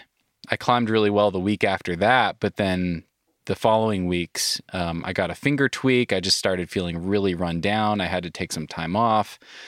Then I did well again, and then I got sick. It was just kind of, you know, all the signs of a little bit of overtraining and, and not recovered enough. So it was fascinating to climb just three days a week for a couple months and and realize in hindsight, like, huh, I think I still actually went a little bit too hard and could have used a little bit more rest. yeah yeah i think that deload week um is really key the deload week and, and and we all do it you know it's like you you're feeling good that's really when it starts to kick in. You're like oh man i feel so good. And you know he's telling me to go easy this week. Like i'm going hard. Like okay i'm only going to do v6 but i'm going to do 20 of them or whatever it was. Yeah. uh, and it, it doesn't generally kick in dir- like immediately. It's more a couple of you know a week or so later. And what you can what's even worse like you were you know well you got out of a little finger ding there and just felt a little run down for a little while but when you start eliminating that deload week for weeks and weeks and weeks and weeks on end you really dig a deep hole. And you know that's when people kind of go out for like a whole season or they get some bad injuries or things just get really bad. And you see a real downward spiral if you miss that deload week. And that can happen to you know that can you know luckily it seems like a lot of pro climbers are getting smarter about that maybe just or unintentionally doing it uh taking deload weeks with travel and things like that and having to do various things for climbing. Um but you know that can be a danger. If, if all you're doing if all you have to do is climb you're going to try it's our default to just go hard all the time. Mm. and over the years you know i've seen some people dig some pretty serious holes Mm. doing that. And you know you get the chronic fatigue stuff and you know they it lasts for a while. So you know the one week the deload thing is is good for a performance phase a two month performance phase but it's also good to think about long term. Like you know every month do an easy week. Like Mm. it's you're not gonna you're gonna gain strength. I mean you're gonna actually improve like you, you don't get stronger when you're training you get stronger when you're after you recover so you Mm. get stronger when you're resting and if we think about it like that those deload weeks are like ooh this is a, a strength week i'm going to be so strong at the end of this week i'm going to be crushing um, and maybe if you think about that way you're more likely to take that deload week I like that. I like that. So I want to dig into a couple more questions about the bouldering pyramid. So for for people listening, I will share uh, at least a screenshot of my pyramid from Hueco in the show notes. I ended up finishing the V10 pyramid and making some progress on the V11 pyramid, but um, I- I'd love to hear I guess a couple things. First off, it's interesting that you kind of build your pyramid that's that's really like an exponential shape. So for for at least what we did, uh, and you mentioned this earlier, but one V10 uh, at the top of the pyramid is how we started out, and then two V9s, four V8s, uh, eight V7s, and sixteen V6s. And uh, I'm curious what the rationale is there in doubling each layer as you go down, because that makes a you know a pretty big exponential shape, and that's a lot of V6s to do, versus just doing, I don't know, one V10, a couple V9s, three V8s. You know, just just what am I trying to say here? I'm I'm curious what the rationale is on the exponential pyramid and doing twice as many of each subsequent grade. Um, is that arbitrary? Is that something you've you've experimented with? What are your thoughts on that?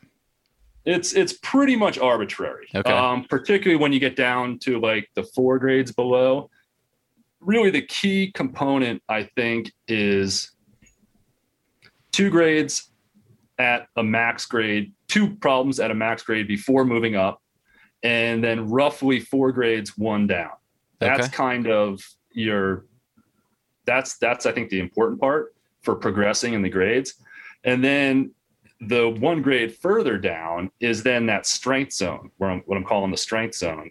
And that's where I think we should be spending most of our time anyway. Hmm. So by putting, you know, a lot of V8s in there, uh, or maybe more V8s than V9s, that would incentivize climbing more on V8s. Hmm. You know, when you start getting down to the V6s, it's like, yeah, okay, whatever. You didn't do 16 of them or what, what have you. Um, that's not a huge deal um, it's really that kind of that strength zone that I'm kind of going for, and it's the top three. Hmm, And the most important one, I think, is the top one and the second down. So in your case, getting two V9s, I mean, uh, two V10s and like four V9s before moving on Got it. to V11. Okay.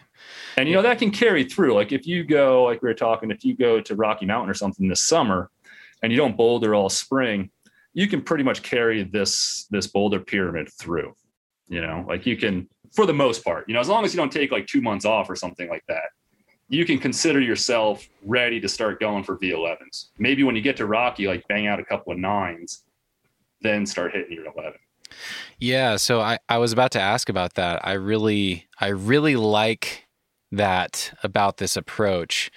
um, it, it kind of builds in some auto regulation. You know, it's just it, it's a, it's some accountability to spend some time in that grade range that's going to build the momentum to do the hard thing. And I was Right. also really drawn to this idea that I can just continue to build on it and build on it. So after, um, and it's it'll be easier to understand this in a visual, but after finishing the V10 pyramid, I was able to carry all of those boxes that I'd checked into the V11 pyramid and just continue and keep moving forward with that. Um, but yeah, maybe elaborate on on what you just shared. So how how can I think about growing this pyramid and continue continuing to work up the grades season on season from this point forward?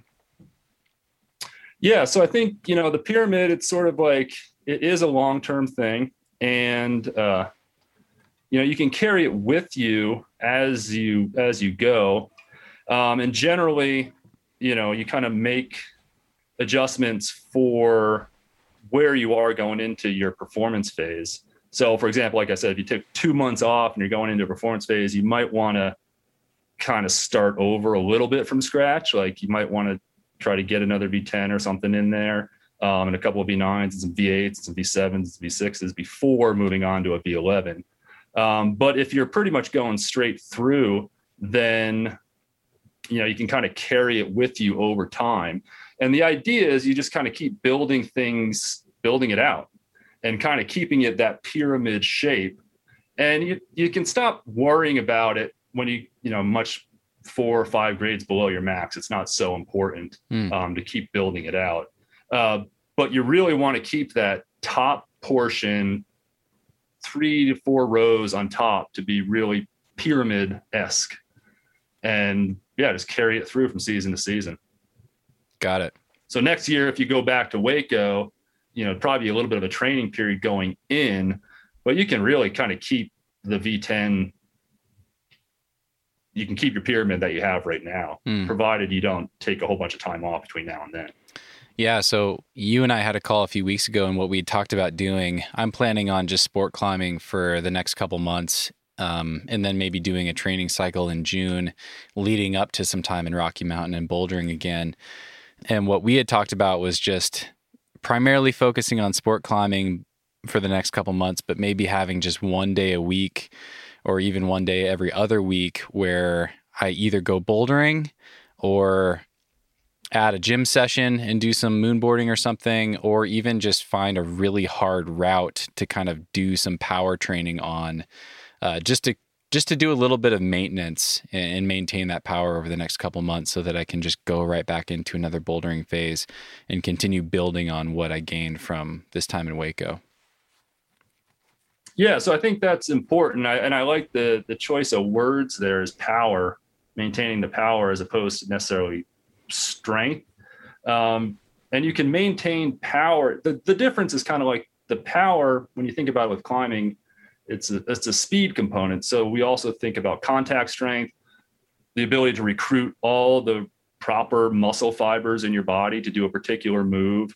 It's a more of a coordination thing. Power is than you need the strength to have the high power, but you know the power is more of a coordination thing, and you can keep that with one day a week. You know, like you, which and it requires you know doing hard moves. So either you know a shortish, you don't want to go too deep, so you go shorter, high intensity, you know, woody session, moonboard session, or you know the traditional way has been to get on a route that's you know hard and bouldery for you and kind of bolt to bolt it um, or go bouldering if you if you have that option spend a day bouldering. Mm. um, and you know if you're going bouldering like i would suggest again you know it's that 80% zone. Like if you go bouldering look for v8s if you're climbing on a moonboard go for about two grades below your max and try to get some volume in on those one day a week. And you should maintain that snap and you should pretty quickly be able to well one re-up it when bouldering comes around but two you know for some route for routes you need that in some cases hmm you know you need to be bouldering fairly hard particularly when you start getting up into the you know the 514s Mm-hmm.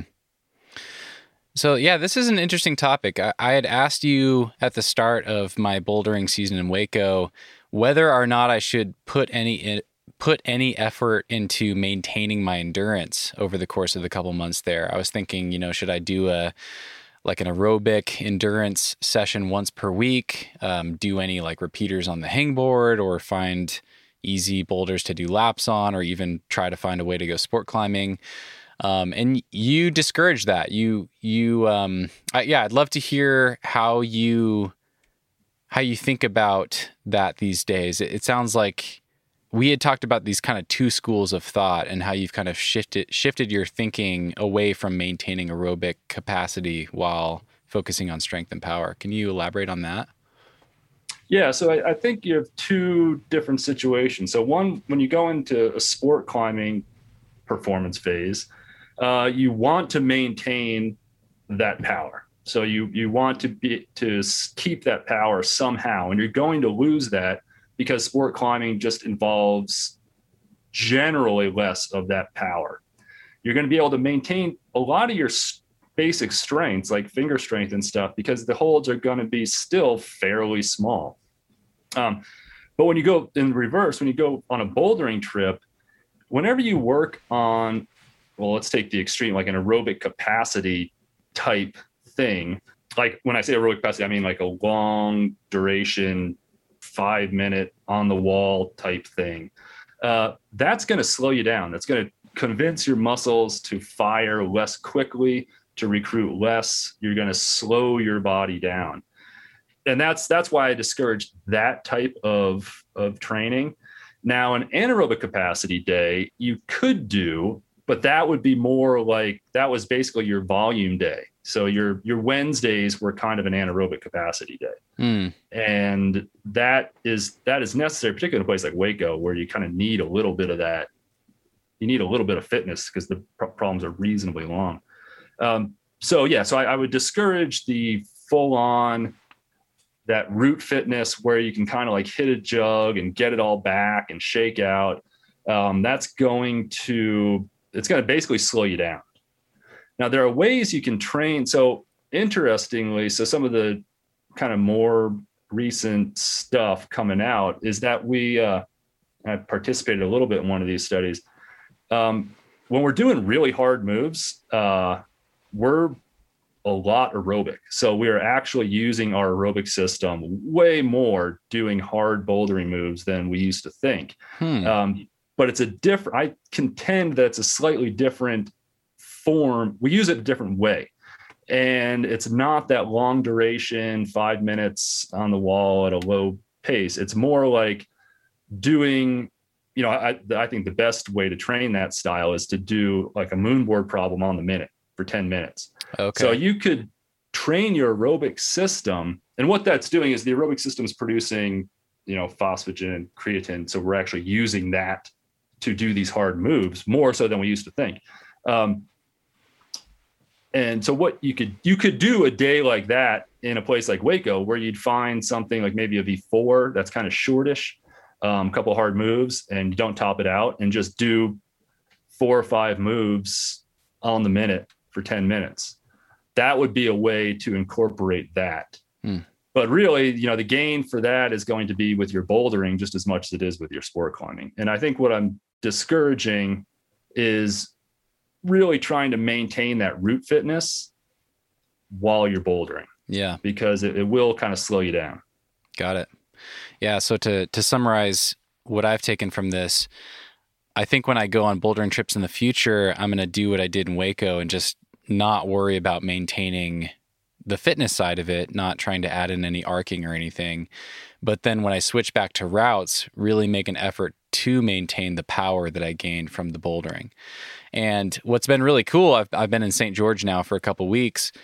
Um, I've been really pleasantly surprised with my fitness actually. And I think just bouldering in Hueco in particular, there's a lot of kind of power endurance steep boulders there.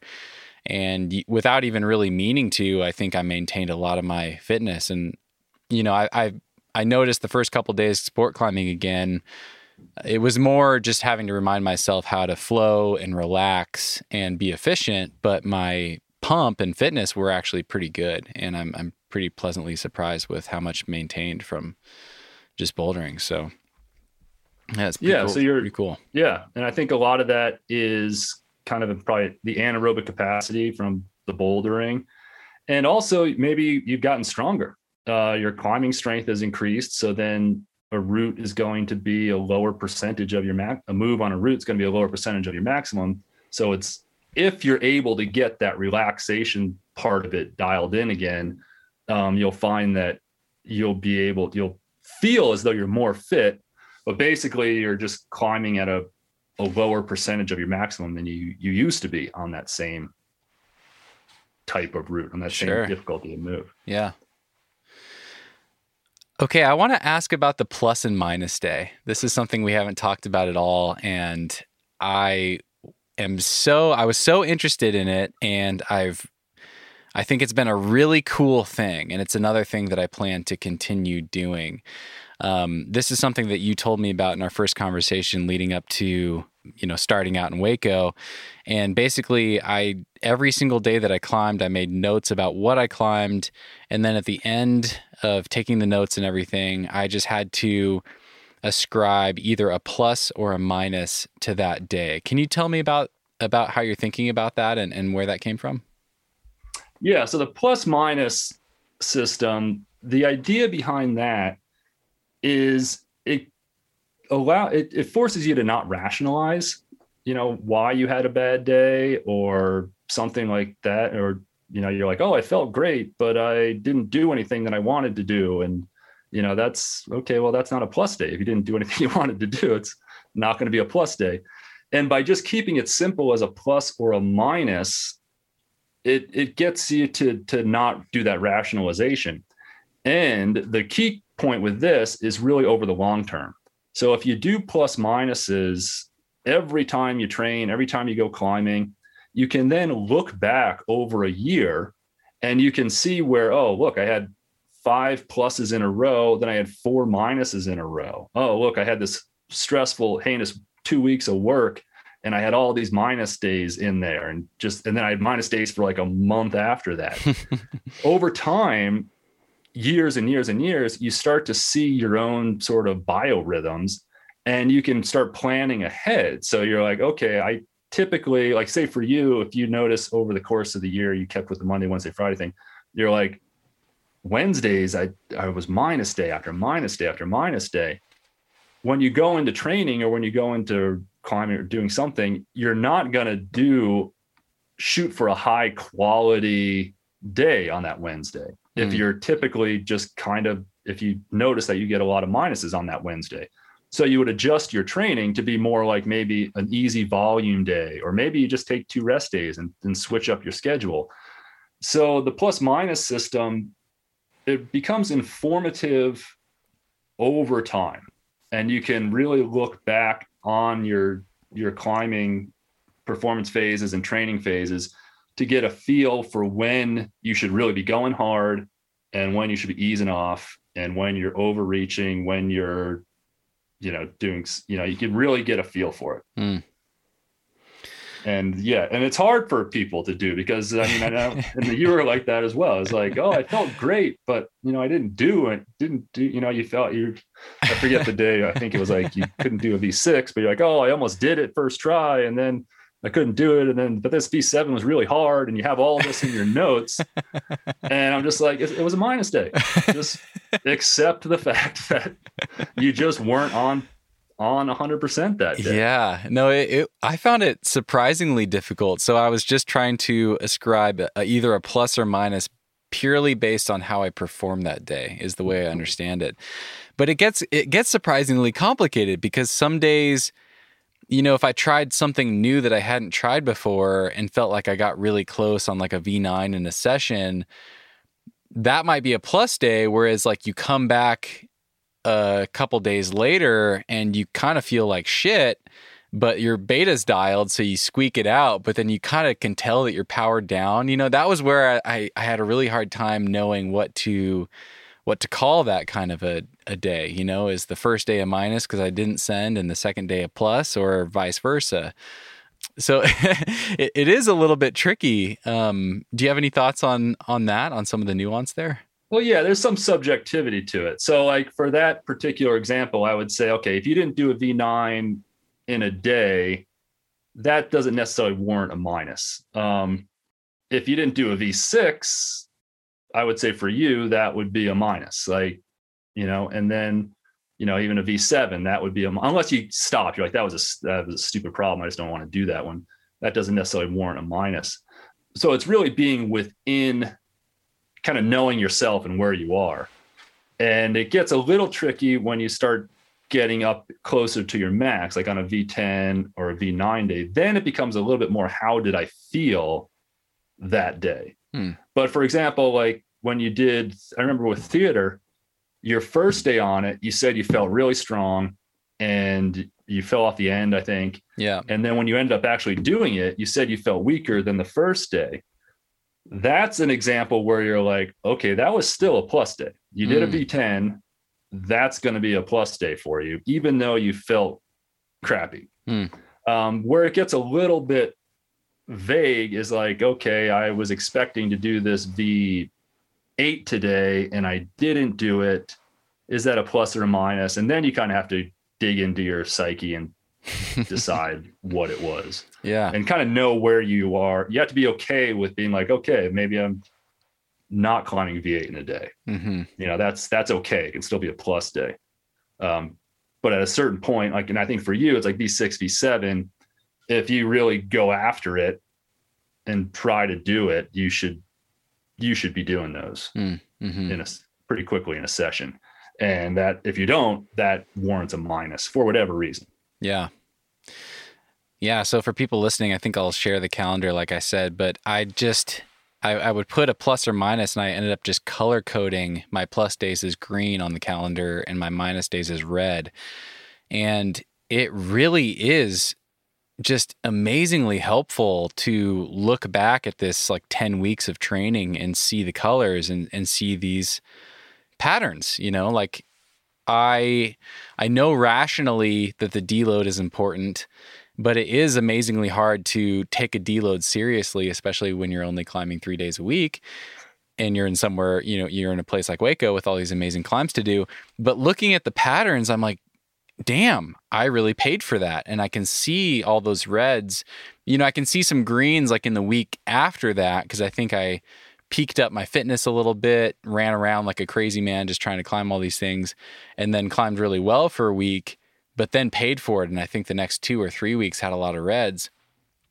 And uh, just as far as just as far as that goes, I th- I think it's really helpful to help internalize that message of like, okay, I need to take these deloads seriously um, because I can I can see it. I can see how I paid for it later on.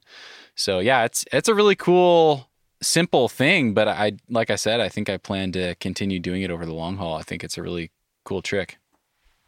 Yeah, yeah, I, I, I tell everybody I advise doing that, and it's and particularly when you start getting into like if you were to do a proper training cycle where you're probably going to be climbing more than three days a week, um, and you're going to have rough weeks.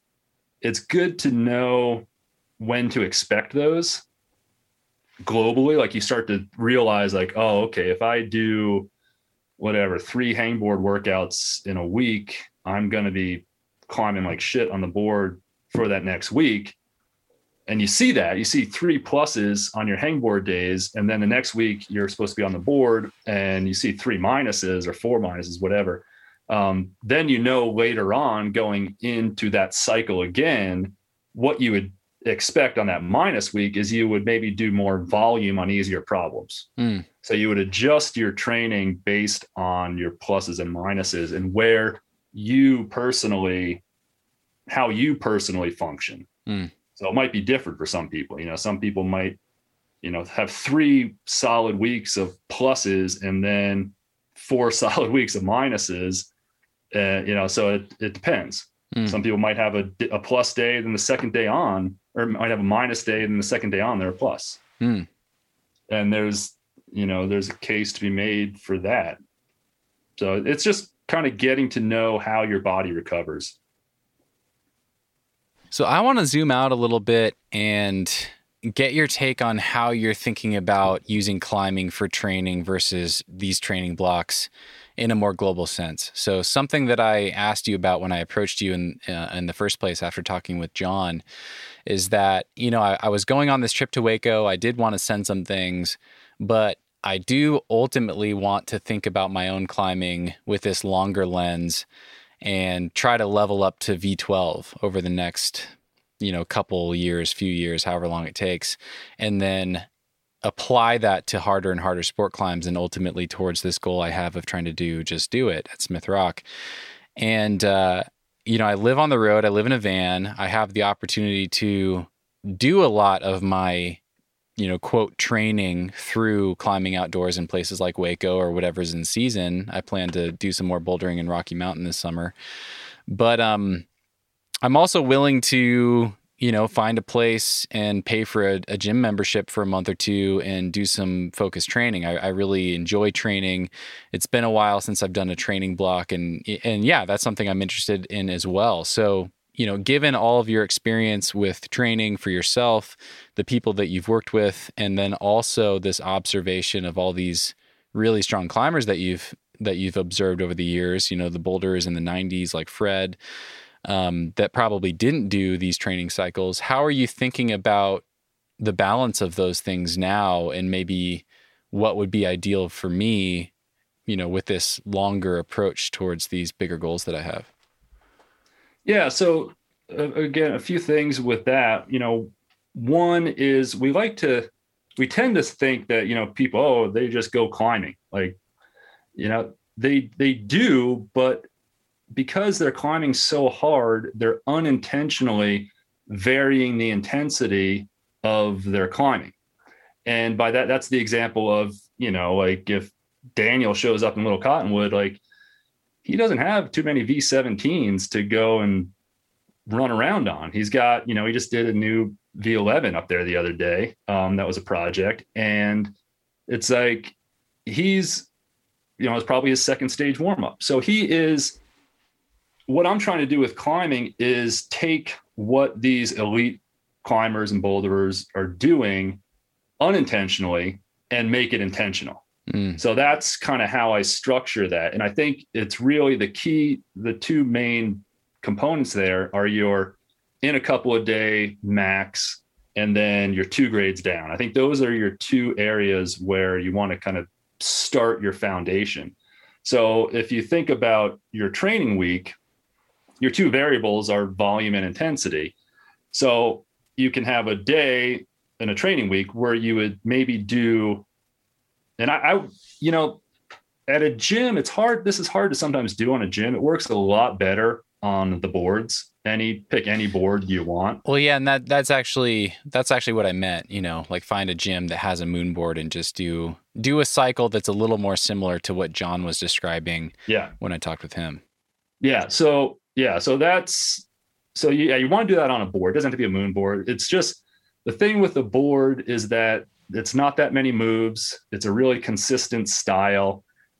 The holds are really similar. So, and I like the moon board for this for this reason in particular is that even if you're on something that's easy for you, you still just the way the holds work, you still have to use the same core tension, the same contact strength, the same pull, just brute pull force strength as you would on something that's really hard for you. So that makes it real easy to manipulate your intensity variable in your climbing. So you can get yourself, let's say you go onto the board and you're doing a, let's just keep the number simple, like a V10 as your max in a day. Now you know your V8s on the moon board, that's your strength zone. And then you're going to be doing your volumes, uh, volume on like V6s and V7s. So that's your basic sort of platform there. That's your that's your table, I guess. And then you work from there on different workouts. So, for, you know, for example, one workout would be a, a strength workout where you might do uh, if your max is V10, uh, you might do warm up, do a V9, try a V9, uh, try two V10s and then a V9. That's a good strength day. And the idea at the end of that day is you probably didn't do either the V10s, hopefully did the V9s, and then next time you go in, you're going to try two those two V9s or two different V9s, and then maybe do one of the V10s, and you're slowly building your pyramid up so that eventually your top of your pyramid now on the board is like V11 or maybe in John's case V12, and you've got this nicely formed pyramid below it that you've been building on top of. Hmm. And that would be a strength day. Or you might choose to do a volume day, which might be like uh, five V6s, um, five V7s, and five V6s. So there you're still functioning at a strength level because of, on the board, a V6 is going to require uh, contact strength, body tension, all that stuff, little snappiness. Um, so you're still training strength, but you're training a different, more of a volume style strength. So you might pair that volume day at the beginning of that volume day, that might be your hangboard day.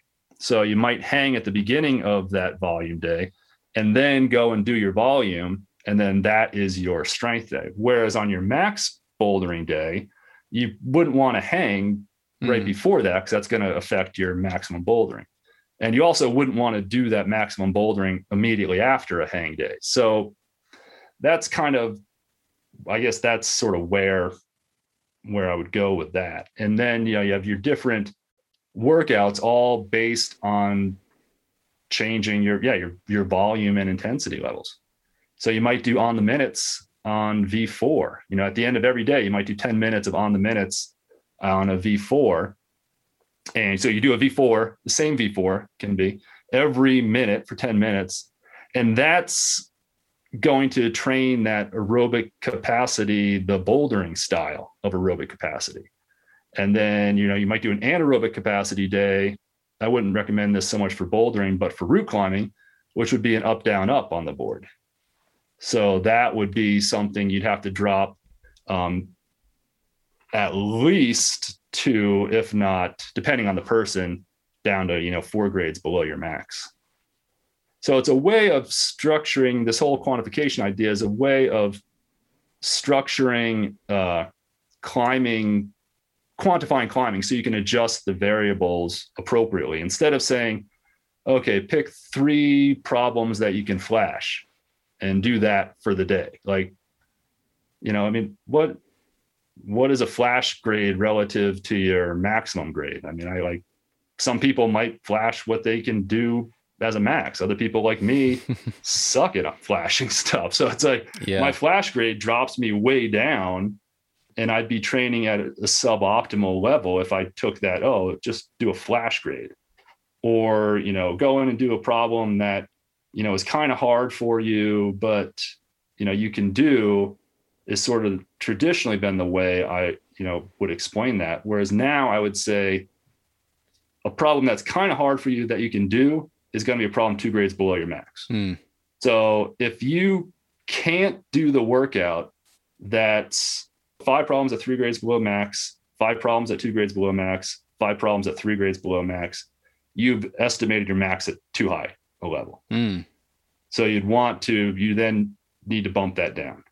So if you tested it on a moon board, you might have gotten lucky and gotten one that fit fit you. It's like maybe you're tall and it's a big jump move. You're like, oh, I just did an 8A. and then you go and try to do a workout that's like five, seven B pluses, five, seven C's, and five, seven B pluses, and you can't do any of them. Uh, that's an example of where, well, okay, you're not climbing 8A on the board. Hmm. Okay. that worked out.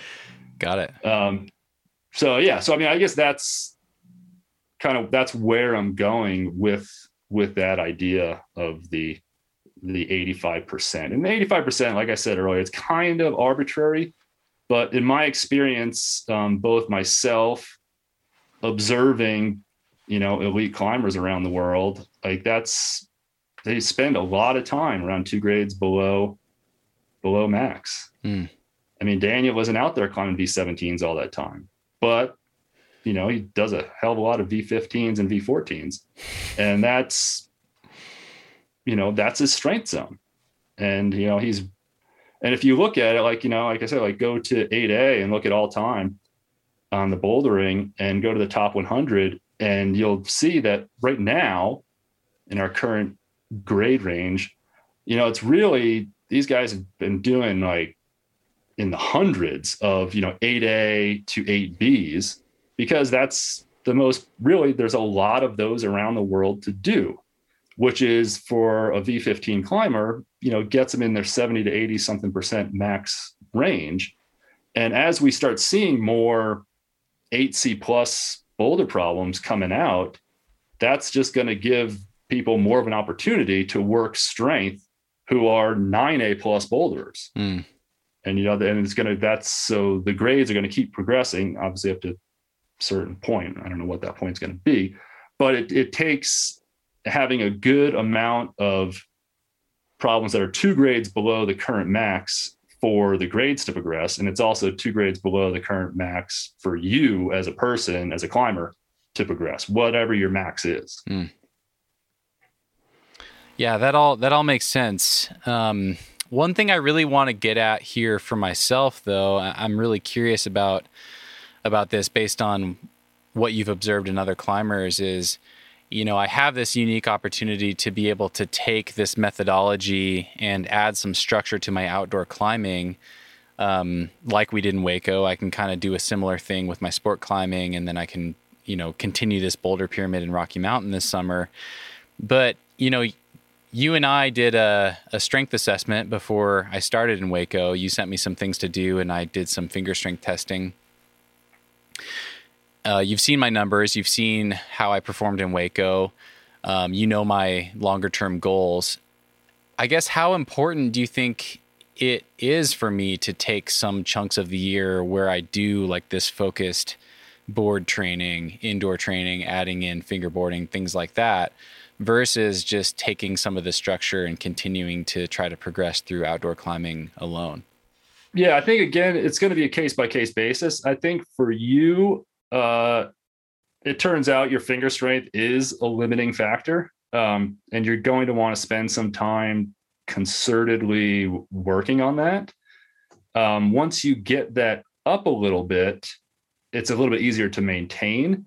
But I do think, you know, just in general, I like the idea of, you know, a two month performance phase, a two month training phase, a little bit of rest, two month performance phase, two month training phase, kind of going through in that cycle more or less. Uh, you can kind of adjust it depending on what areas you're going to and all that. Um, but it seems to be that around two months, uh, you start to kind of lose a little bit of that that strength, and it's always good. You know, in my opinion, at the end of the day, climbing is a strength sport. Like it's you you need that to be able to do it. Um, so re- doing repeated like two month cycles of training and then performing training performing training performing um, is a good way it's a good rule of thumb for everybody.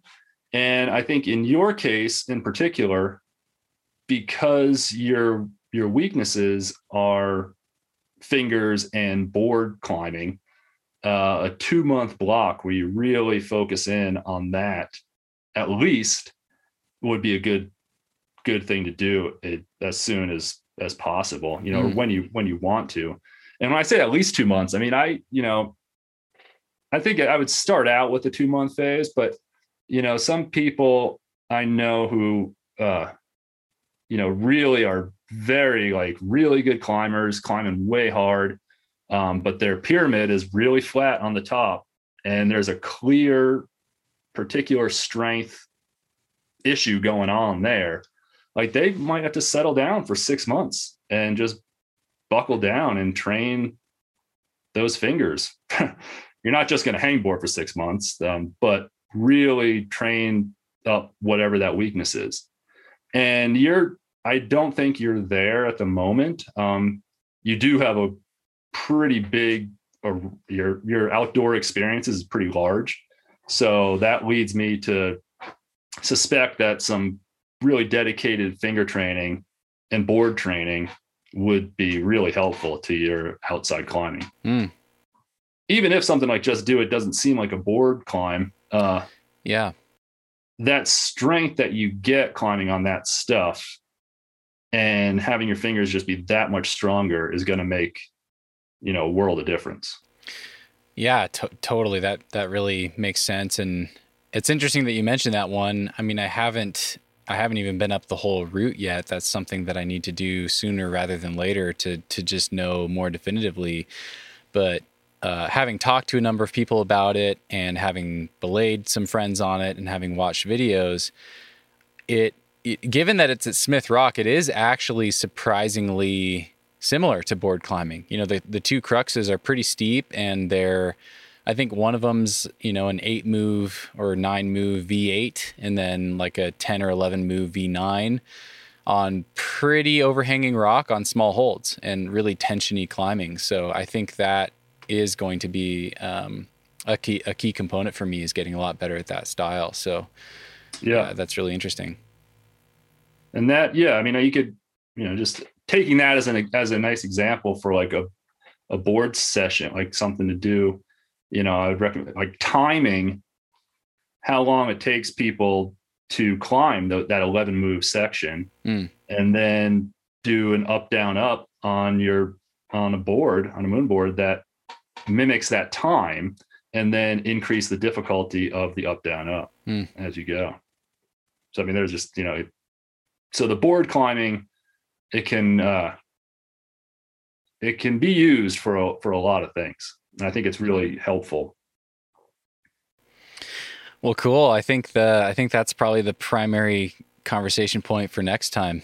Um, i think i'm i've mentioned this to you. I'm, I'm planning on spending some time in washington uh, with my family in june and into july. And I think I'll climb outside a little bit in Leavenworth, but it's going to be hot, and and that is a chunk of time where I would be willing to dedicate some real time in the gym on the boards and on the fingerboards. So it'd be it'd be uh, really interesting to uh, work with you some more and make a plan for that, and then maybe we can talk about that uh, next for the next round and, yeah, and share yeah, totally. share the rationale behind that plan. Uh, is there anything else that we haven't talked about with the Hueco plan, uh, with, with any of the stuff that um, that comes to mind that you feel is important to touch on that we haven't covered? Uh, no, I think we kind of we did the rounds. You know, it's uh, I think. I mean, I as far as I can think of everything. yeah, okay. I think we covered all the important stuff with the Hueco trip. If people are curious, feel free to send us questions and we can uh, tackle those for the next round and add any clarification if needed. Uh, one thing I want to ask about, and this kind of gets to some of your history, but you and I had a short talk about uh, weight. I was kind of bringing you up to speed on uh, a recent chapter in my climbing and, and kind of where I'm at now. Like part of part of the reason I felt like it was important to build bouldering experience again is that I'm climbing basically in a different body than I have in the past, and I'm climbing at a heavier weight, and I feel like I'm really rediscovering what I'm good at and what I could be better at and what I'm what I suck at. And uh, something you said is that you know you try to stay within like stabbing distance of fighting weight. I think you said like you you kind of hover within a few pounds of your fighting weight. I just have a note here that says Redmond Food Bank. Does that mean anything to you? uh, it'll mean something to me and my good friend Jake Slaney. Um, this takes this takes us way back, uh, ninety one, maybe ninety two, um, right at the beginning of being psyched on climbing, and I had been I'd been living in Jackson, Wyoming, and skiing and working at a, a housekeeping place, and living in my sister's yard in a little hut thing. uh, and me and my buddy Steve on went down to visit his parents in LA. And on the way back, we kind of stopped it in Red Rocks. And I was like, this is awesome. This is what I want to do for the rest of my life. Uh, so we drove back to Jackson and I immediately got dug my car out of the snow and got in my car and just bailed on work, didn't show up the next day and drove down to Red Rocks. Um, when it must have been like February or something like that with $400 in my pocket. And this was pre no credit cards, no nothing. I had 400 bucks. And I met Jake Slaney. He was in Red Rocks at the time. And those of you from the South know of Jake, I'm sure. Um, and maybe a lot of he lived in Salt Lake for a while too. Uh, but we then went on the road for like five or six months. Um, we ended up running out of money in City of Rocks. That's how I ended up in Salt Lake. So we ran out of money in City of Rocks completely. Uh, we had to use his dad's gas card to drive from uh, City of Rocks down to Salt Lake, where we knew Dave Bell, and Dave put us up for a little while. I also camped in American Fork, and but yeah, so the Redmond story. So this, so we were we went from Vegas. We were in California for a little while. It's back when you could climb in Cave Rock, actually. Uh, I think I did a comp in San Francisco and then, or in Berkeley. And then we went up to uh, Smith and climbed at Smith and lived at the grasslands. I don't know what it's like. That's the last time I've been to Smith. Did my first 12A there at Smith. Um, and uh, so anyway, like we are, like I'm saying, 400 bucks. Uh, most of that went to gas. Um, so we had no money uh, at all and we would go to the Redmond Food Bank every Monday and get get food for the week. And the way it works out is, you know, they'd give you the the expired like donuts and baked goods and stuff like that. So like on Monday, we'd both get like a dozen donuts and eat a dozen donuts on Monday. and then for like the rest of the next six days until we got to like the next Monday, it was like we were splitting a can of tuna and a ramen two ramen noodle packages and a can of tuna like um, a day almost, maybe a little bit of oatmeal at the beginning. I got down to 136 pounds, I think. Oh my god! Yeah. How tall um, are you? I wasn't climbing very well at all. So, uh, you know, Jake was climbing quite well. Jake was a much better climber. He was climbing 513. I was falling off the warm ups. Um, and uh, aren't you like six yeah. six two or yeah about six two yeah Jesus. I'm like 170 right now I'm like 171 172 um that yeah, is incredible uh, then we moved yeah we we ended up in in Salt Lake and uh let's see I got a job at a restaurant and I just remember eating like off the off the tables, like people's bread and like their leftover dessert, and I'd just be sitting in the back. They had like a soda machine, and you could get as much Coke as you wanted to, and just pounding that. I think I gained like 30 pounds in like a week. oh man! But yeah, that's my Redmond food bank story. I think we went to the food bank in Vegas too. That's how we found out about it. We hit up. Oh, there's one in where there's one in uh in Idaho too. Rig there was somewhere in Idaho, mm. uh, near City of Rocks. So we were kind of doing the food bank tour. it's not the uh. healthiest way to to go on a climbing trip. I'll tell you that. aside from uh, aside from donuts, what were the uh, what were the hot items that you would go for at the food bank? Did was it up to you at all, or no? You'd get a box. You so they would get. have like a box that they just give you, and uh, so you'd get whatever. Usually there was like one expired baked good thing. Um, and then tuna was pretty popular, maybe some beans, ramen, uh, some pasta sometimes. Yep. that was about it. But yeah. Amazing. yeah, by the time I, we got to City of Rocks, I was so malnourished that I couldn't like but I could barely make it out to the cliff. Like, wow, you know, just just sort of sleeping. yeah, 136. That is that is mind blowing. That's crazy. yeah. Um, well, this is a real shift of gears, but I'm really curious. What are you excited about and focused on with your own climbing these days? Um, I don't know if we re- were recording at the start of this conversation, but you've got a three year old daughter. Yeah. I'm sure that plays into the equation. basically, going climbing is my new climbing goal. um, yeah, I've been so I I'm I'm psyched to get back at back at it. I keep getting hit by injuries. I had I kind of oh. tore a bicep, uh, I had shoulder surgery. Um, I tore my MCL and a hamstring this fall. Uh, it seems like every time I start getting back into getting outside, I screw something up. Mm. Um, and mostly that's really what I need to be doing. I need to be doing exactly like what you're, what I you do in Hueco. Um, cause right, like I, by any objective measure, I'm as strong, if not stronger, than I've ever been. I'm just not climbing outside that much. Mm. So um, um, my route pyramid, my boulder pyramid right now is really bad. Um, and I get all excited. So I, cause I have like a Tuesday or something to go and I'll go and try some project and not do it. And I haven't climbed a V10 for like a year and I'm getting on like V12s and 13s, just like, ah, I can do it. I'm sure I can. I've done this in the past um, and not doing them.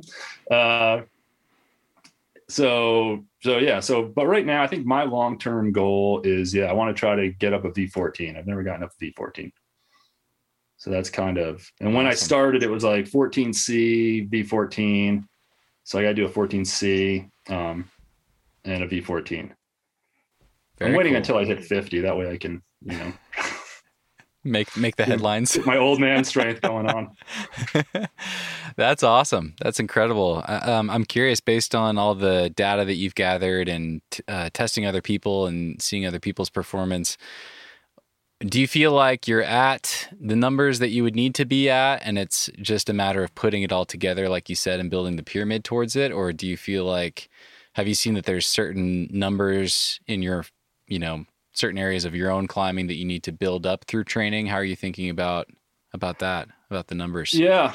Um, I think for me, it is really all about just getting that pyramid going again. I mean, if I look at my all-time pyramid, I, I think it's it works well um, for V14.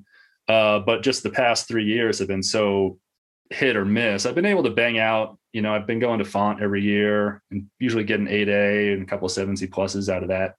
So I'm kind of in, you know, touching distance pyramid wise of V12, but uh, as far as pyramids go, I need to get a couple of those and at least a V13 before I start really thinking about a 14. Um, but strength wise, you know, my pull up strength, like the basic climbing strength, uh, pull ups, one arm hangs are all at or better than where I was when I was climbed, you know, was climbing V13s Oh, that's Um, awesome. and you know like even heavy stuff like deadlifting uh i actually improved my squats this winter. Not that it's going to really help my climbing but uh that's I've, I've gotten better at that. I've gotten better at bench pressing. Um so i've improved those numbers. And yeah it's mostly the on the rock experience uh right now um which kind of is you know from a strength system it's kind of an anaerobic capacity thing like being able to go hard for eight to ten moves um, which is something that i get from climbing and i also try to train it but uh, that's one thing that i think you need to be consistently climbing and consistently getting out and doing to really develop that particular aspect of climbing strength Hmm. um, and that's just one i haven't been able to be consistent with Gotcha. you know and this this this spring i've been getting up to little um and yeah like i said i went up i was like oh there's this thing that this v12 thing that i want to do and you know classic go out first day do all the moves think i'm going to do it go out again try it do okay on it go out again try it do worse on it go out again try it do worse on it then finally a couple like a week or so two weeks ago or whatever I went out. I couldn't even like do the easy move, and I was like, "Oh man." Um, so, Damn. yeah. so I'm, I'm guilty of doing all the things I tell people not to do. It's Hmm. that's that's where I needed an intervention, a coach to come in. and Yeah, like, yeah. What the hell? Go out and do that. There's that new V10 and that V11 over there. Go do those things first. Yeah, it is, it is uh it is interesting. It's when you have that pretty robust pyramid from your past, it is hard to to embrace that like okay, that maybe not not a lot of that is relevant right now. Like I I have done all that experience. I have all that experience under my belt, but it's been some years and I need to really rebuild that to be able to climb at my best. Yeah, yeah, totally. I mean, I, and that's where I, you know, with the pyramid, like I say, you can you can carry it through um, if you're pretty consistent in there. If not a lot has changed, but you know, the past really three years. I mean, the kid thing is is one, but really it's it was kind of the injuries, like Mm. you know that that sort of set me back, kept setting me back. Um, none of them were particularly dire, but uh, you know, it was enough to like just when I'm starting to climb outside and get a few things under my belt, boom, Mm. you know, I get I get hit by some stupid preventable thing. Mm. You know, shoulders and knees, you can prevent those injuries. Just get stronger legs and stronger shoulders. Hmm. Uh, fingers, uh, you know, those are one that you kind of. It's hard to prevent a finger injury. You know, they kind of just come. You know, like for the most part. But for a lot of those sort of like shoulders, knees, back, that stuff, you just you, those are preventable, in my opinion. I mean, that's interesting to hear you say. You've done a lot more lifting than probably the average climber that climbs at your level. Anything that you feel like you could have done differently, wish you'd done differently? Uh, I don't know. I think I was pretty good. Like I was saying, talking earlier when I blew that finger up in the valley, that was, I don't know, I was mid early 30s, I think. Um, and uh, that I got way into lifting weights in that time and kettlebells and things like that, uh, just because it was something to do. I also got into biking, um, but it was something I could do and go full on with.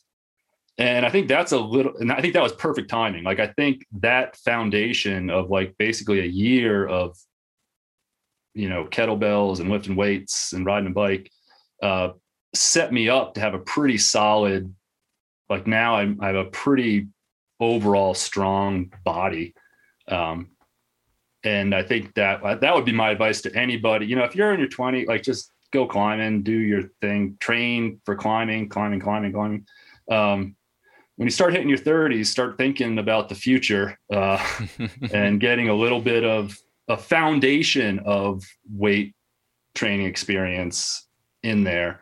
You might not need it now, but when you start hit, if you hit your 40s without any of it, then it's it's going to be a, Hmm. a rough go. And I, you know, I mean, I made it to 40. When did I blow up my sh- my bicep? That was like uh 47 or something like that. So, Hmm. and then I feel like I'm I'm pretty much back. So, Nice. And I credit the Glad to hear it. I think it was that starting to really get into lifting weights. And, you know, I mean, you don't, some people put on a lot of weight uh, when they lift weights. I don't. I guess I'm fortunate for climbing that way. Um, you have to be kind of smart about it too. But yeah, if you're, if you're one of those folks that does put on a lot of weight, you might not, you don't need to lift weights maybe. You know, maybe your body is already pretty strong and you don't really need that foundation moving on. Hmm. But if you're, you know, tall and skinny going into it, it's like, yeah, you know, it might be good to. I guess I would have done more push pressing if I was, you know, going back to my younger self. Okay. To yeah, prevent push the- pressing is Prevent the kind of a good thing. one. Yeah, like shoulders. And you think about it with shoulders, like if you put on a pound of muscle on both, like a half a pound of muscle on either shoulder, on the front of your shoulders, like that is a huge, you know, take a half pound steak and stick it on the front of your shoulder to see how much muscle that actually is. hmm The if you could do that, you're not going to be able to do that. But if you could even do that, that super maximum amount of muscle gain, like it's going to be so beneficial just in your immediate climbing strength, but even long term. And the detriment of a, an extra pound on your shoulders isn't going to do any damage at all. Hmm. You know, like it's only going to help. Mm-hmm. And you know, gaining weight, like I said, some people will. That's just their, that's their genetics, or maybe it's their history of training. Um, but by you know, a lot of people can afford to gain a few pounds, and also, and I think it would be helpful. And it's it's not the easiest thing in the world to do. Like when I did my MCL this fall, I was like, okay, that's it. I'm gonna gain weight. I'm gonna get up to 180. I'm gonna just I'm too. I got to get bigger legs and stuff. And I tried, and I got up to like 176, and then started climbing and went back down to 173. And it's like, oh, okay, well, here we are. Huh. um, you know, I was eating all this protein and stuff, and it just didn't. I couldn't hit 180. Hmm. Even though I was trying. Yeah, that's interesting. That's interesting. It's you know, it's funny. I've always thought of myself as an easy gainer, and I think I think to some extent I am. I I think I'm more gifted for hypertrophy than for just raw neurological strength. But I think a big part of that was just assuming for a long time that my body's natural set point was lower than it actually was. Um, so anytime I would eat a little bit of extra food or do any weightlifting, my I would just gain muscle mass. But in the last year, I've kind of made a shift and really just made a point to try to embrace my body type. And once I hit about 160, 165, things just leveled off. You know, I didn't continue to bulk up and, and gain because I'm not training in a way that would that would stimulate that. You know, I'm not training like a bodybuilder or anything.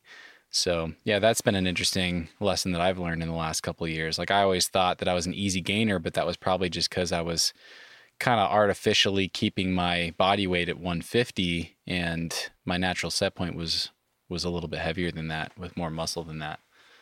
So Yeah, yeah. I mean, you might be hard pressed to to get much above 165. yeah, You know, like it's and which is kind of a it's like okay, that's where I am, and then you know you work with that, and it's kind of you know keep you're probably a lot stronger in a lot of ways at 165 than at 150. Oh yeah, for sure. And my fingers are still catching up a little bit, but I've I've talked about this already on the show. I've been blown away at how far they've come in compensating for that difference in the last year or two. Um, I, I never thought I never thought that I could feel str- as strong on my fingers at this kind of a body weight as I do now, and and uh, it makes me really excited about the future for sure Yeah, but yeah, we'll we'll see. Training cycle ahead with some moonboarding and some hangboarding, and uh, we'll we'll see what we'll see what can happen. yeah, yeah. It'll be it'll be good. We can put some of this to action. Yeah. Well, thanks so much, Steve. Um, this has been super fun. I've been looking forward to it for a while, and and uh, I've really really appreciated our conversations, uh, all the emailing back and forth during that time in Hueco. Um, yeah, I, I really it really helped me a lot. It was really fun to experiment with you know bringing this mindful and focused training uh, attitude or, or focus into just climbing outside and, and seeing where that took me. And I, I really enjoyed it. And I think it helped my climbing a lot. And uh, yeah, I, ha- I have you to thank for that. So thanks for all the help and thanks for the time today. And I look forward to uh, the next round. Yeah, yeah, me too. Cool. It's been fun. Yeah. I guess there's something I always ask people that I almost missed over here, but, uh, or that I almost skipped over. But is there something that you've been feeling especially grateful for lately? That's something I like to ask everybody. Uh, let me think about that one. yeah. Uh, Putting you on the spot. yeah, I'm grateful that I I haven't gotten injured in the past couple of weeks. um, yeah, I'm I'm grateful for my kid. I, I think Hunters has been that's been a real good thing for me, and it's been you know way better. I didn't know what I was getting into, and I'm I'm enjoying it way more than you know I I thought I would, and I I have more fun when she's having fun than when I'm having fun. Wow, that's cool. That's super So I'm cool. psyched on that. Nice. Grateful for her. Right on, man. Thanks for sharing that. Yeah. Well, yeah, let's be in touch moving forward. And uh, I'm excited to um, brainstorm with you and make a plan for some indoor board training in June and July. And uh, we can do another round after that. Yeah. Yeah, for sure. It'll be good. All right, man. Okay. Have fun in St. George. Thanks. Cheers. Enjoy the rest of your day. Okay. Okay. Bye. Later. Move with the rhythm. Shake it up, stop when the clock hits 13. Sing one, two, three, four.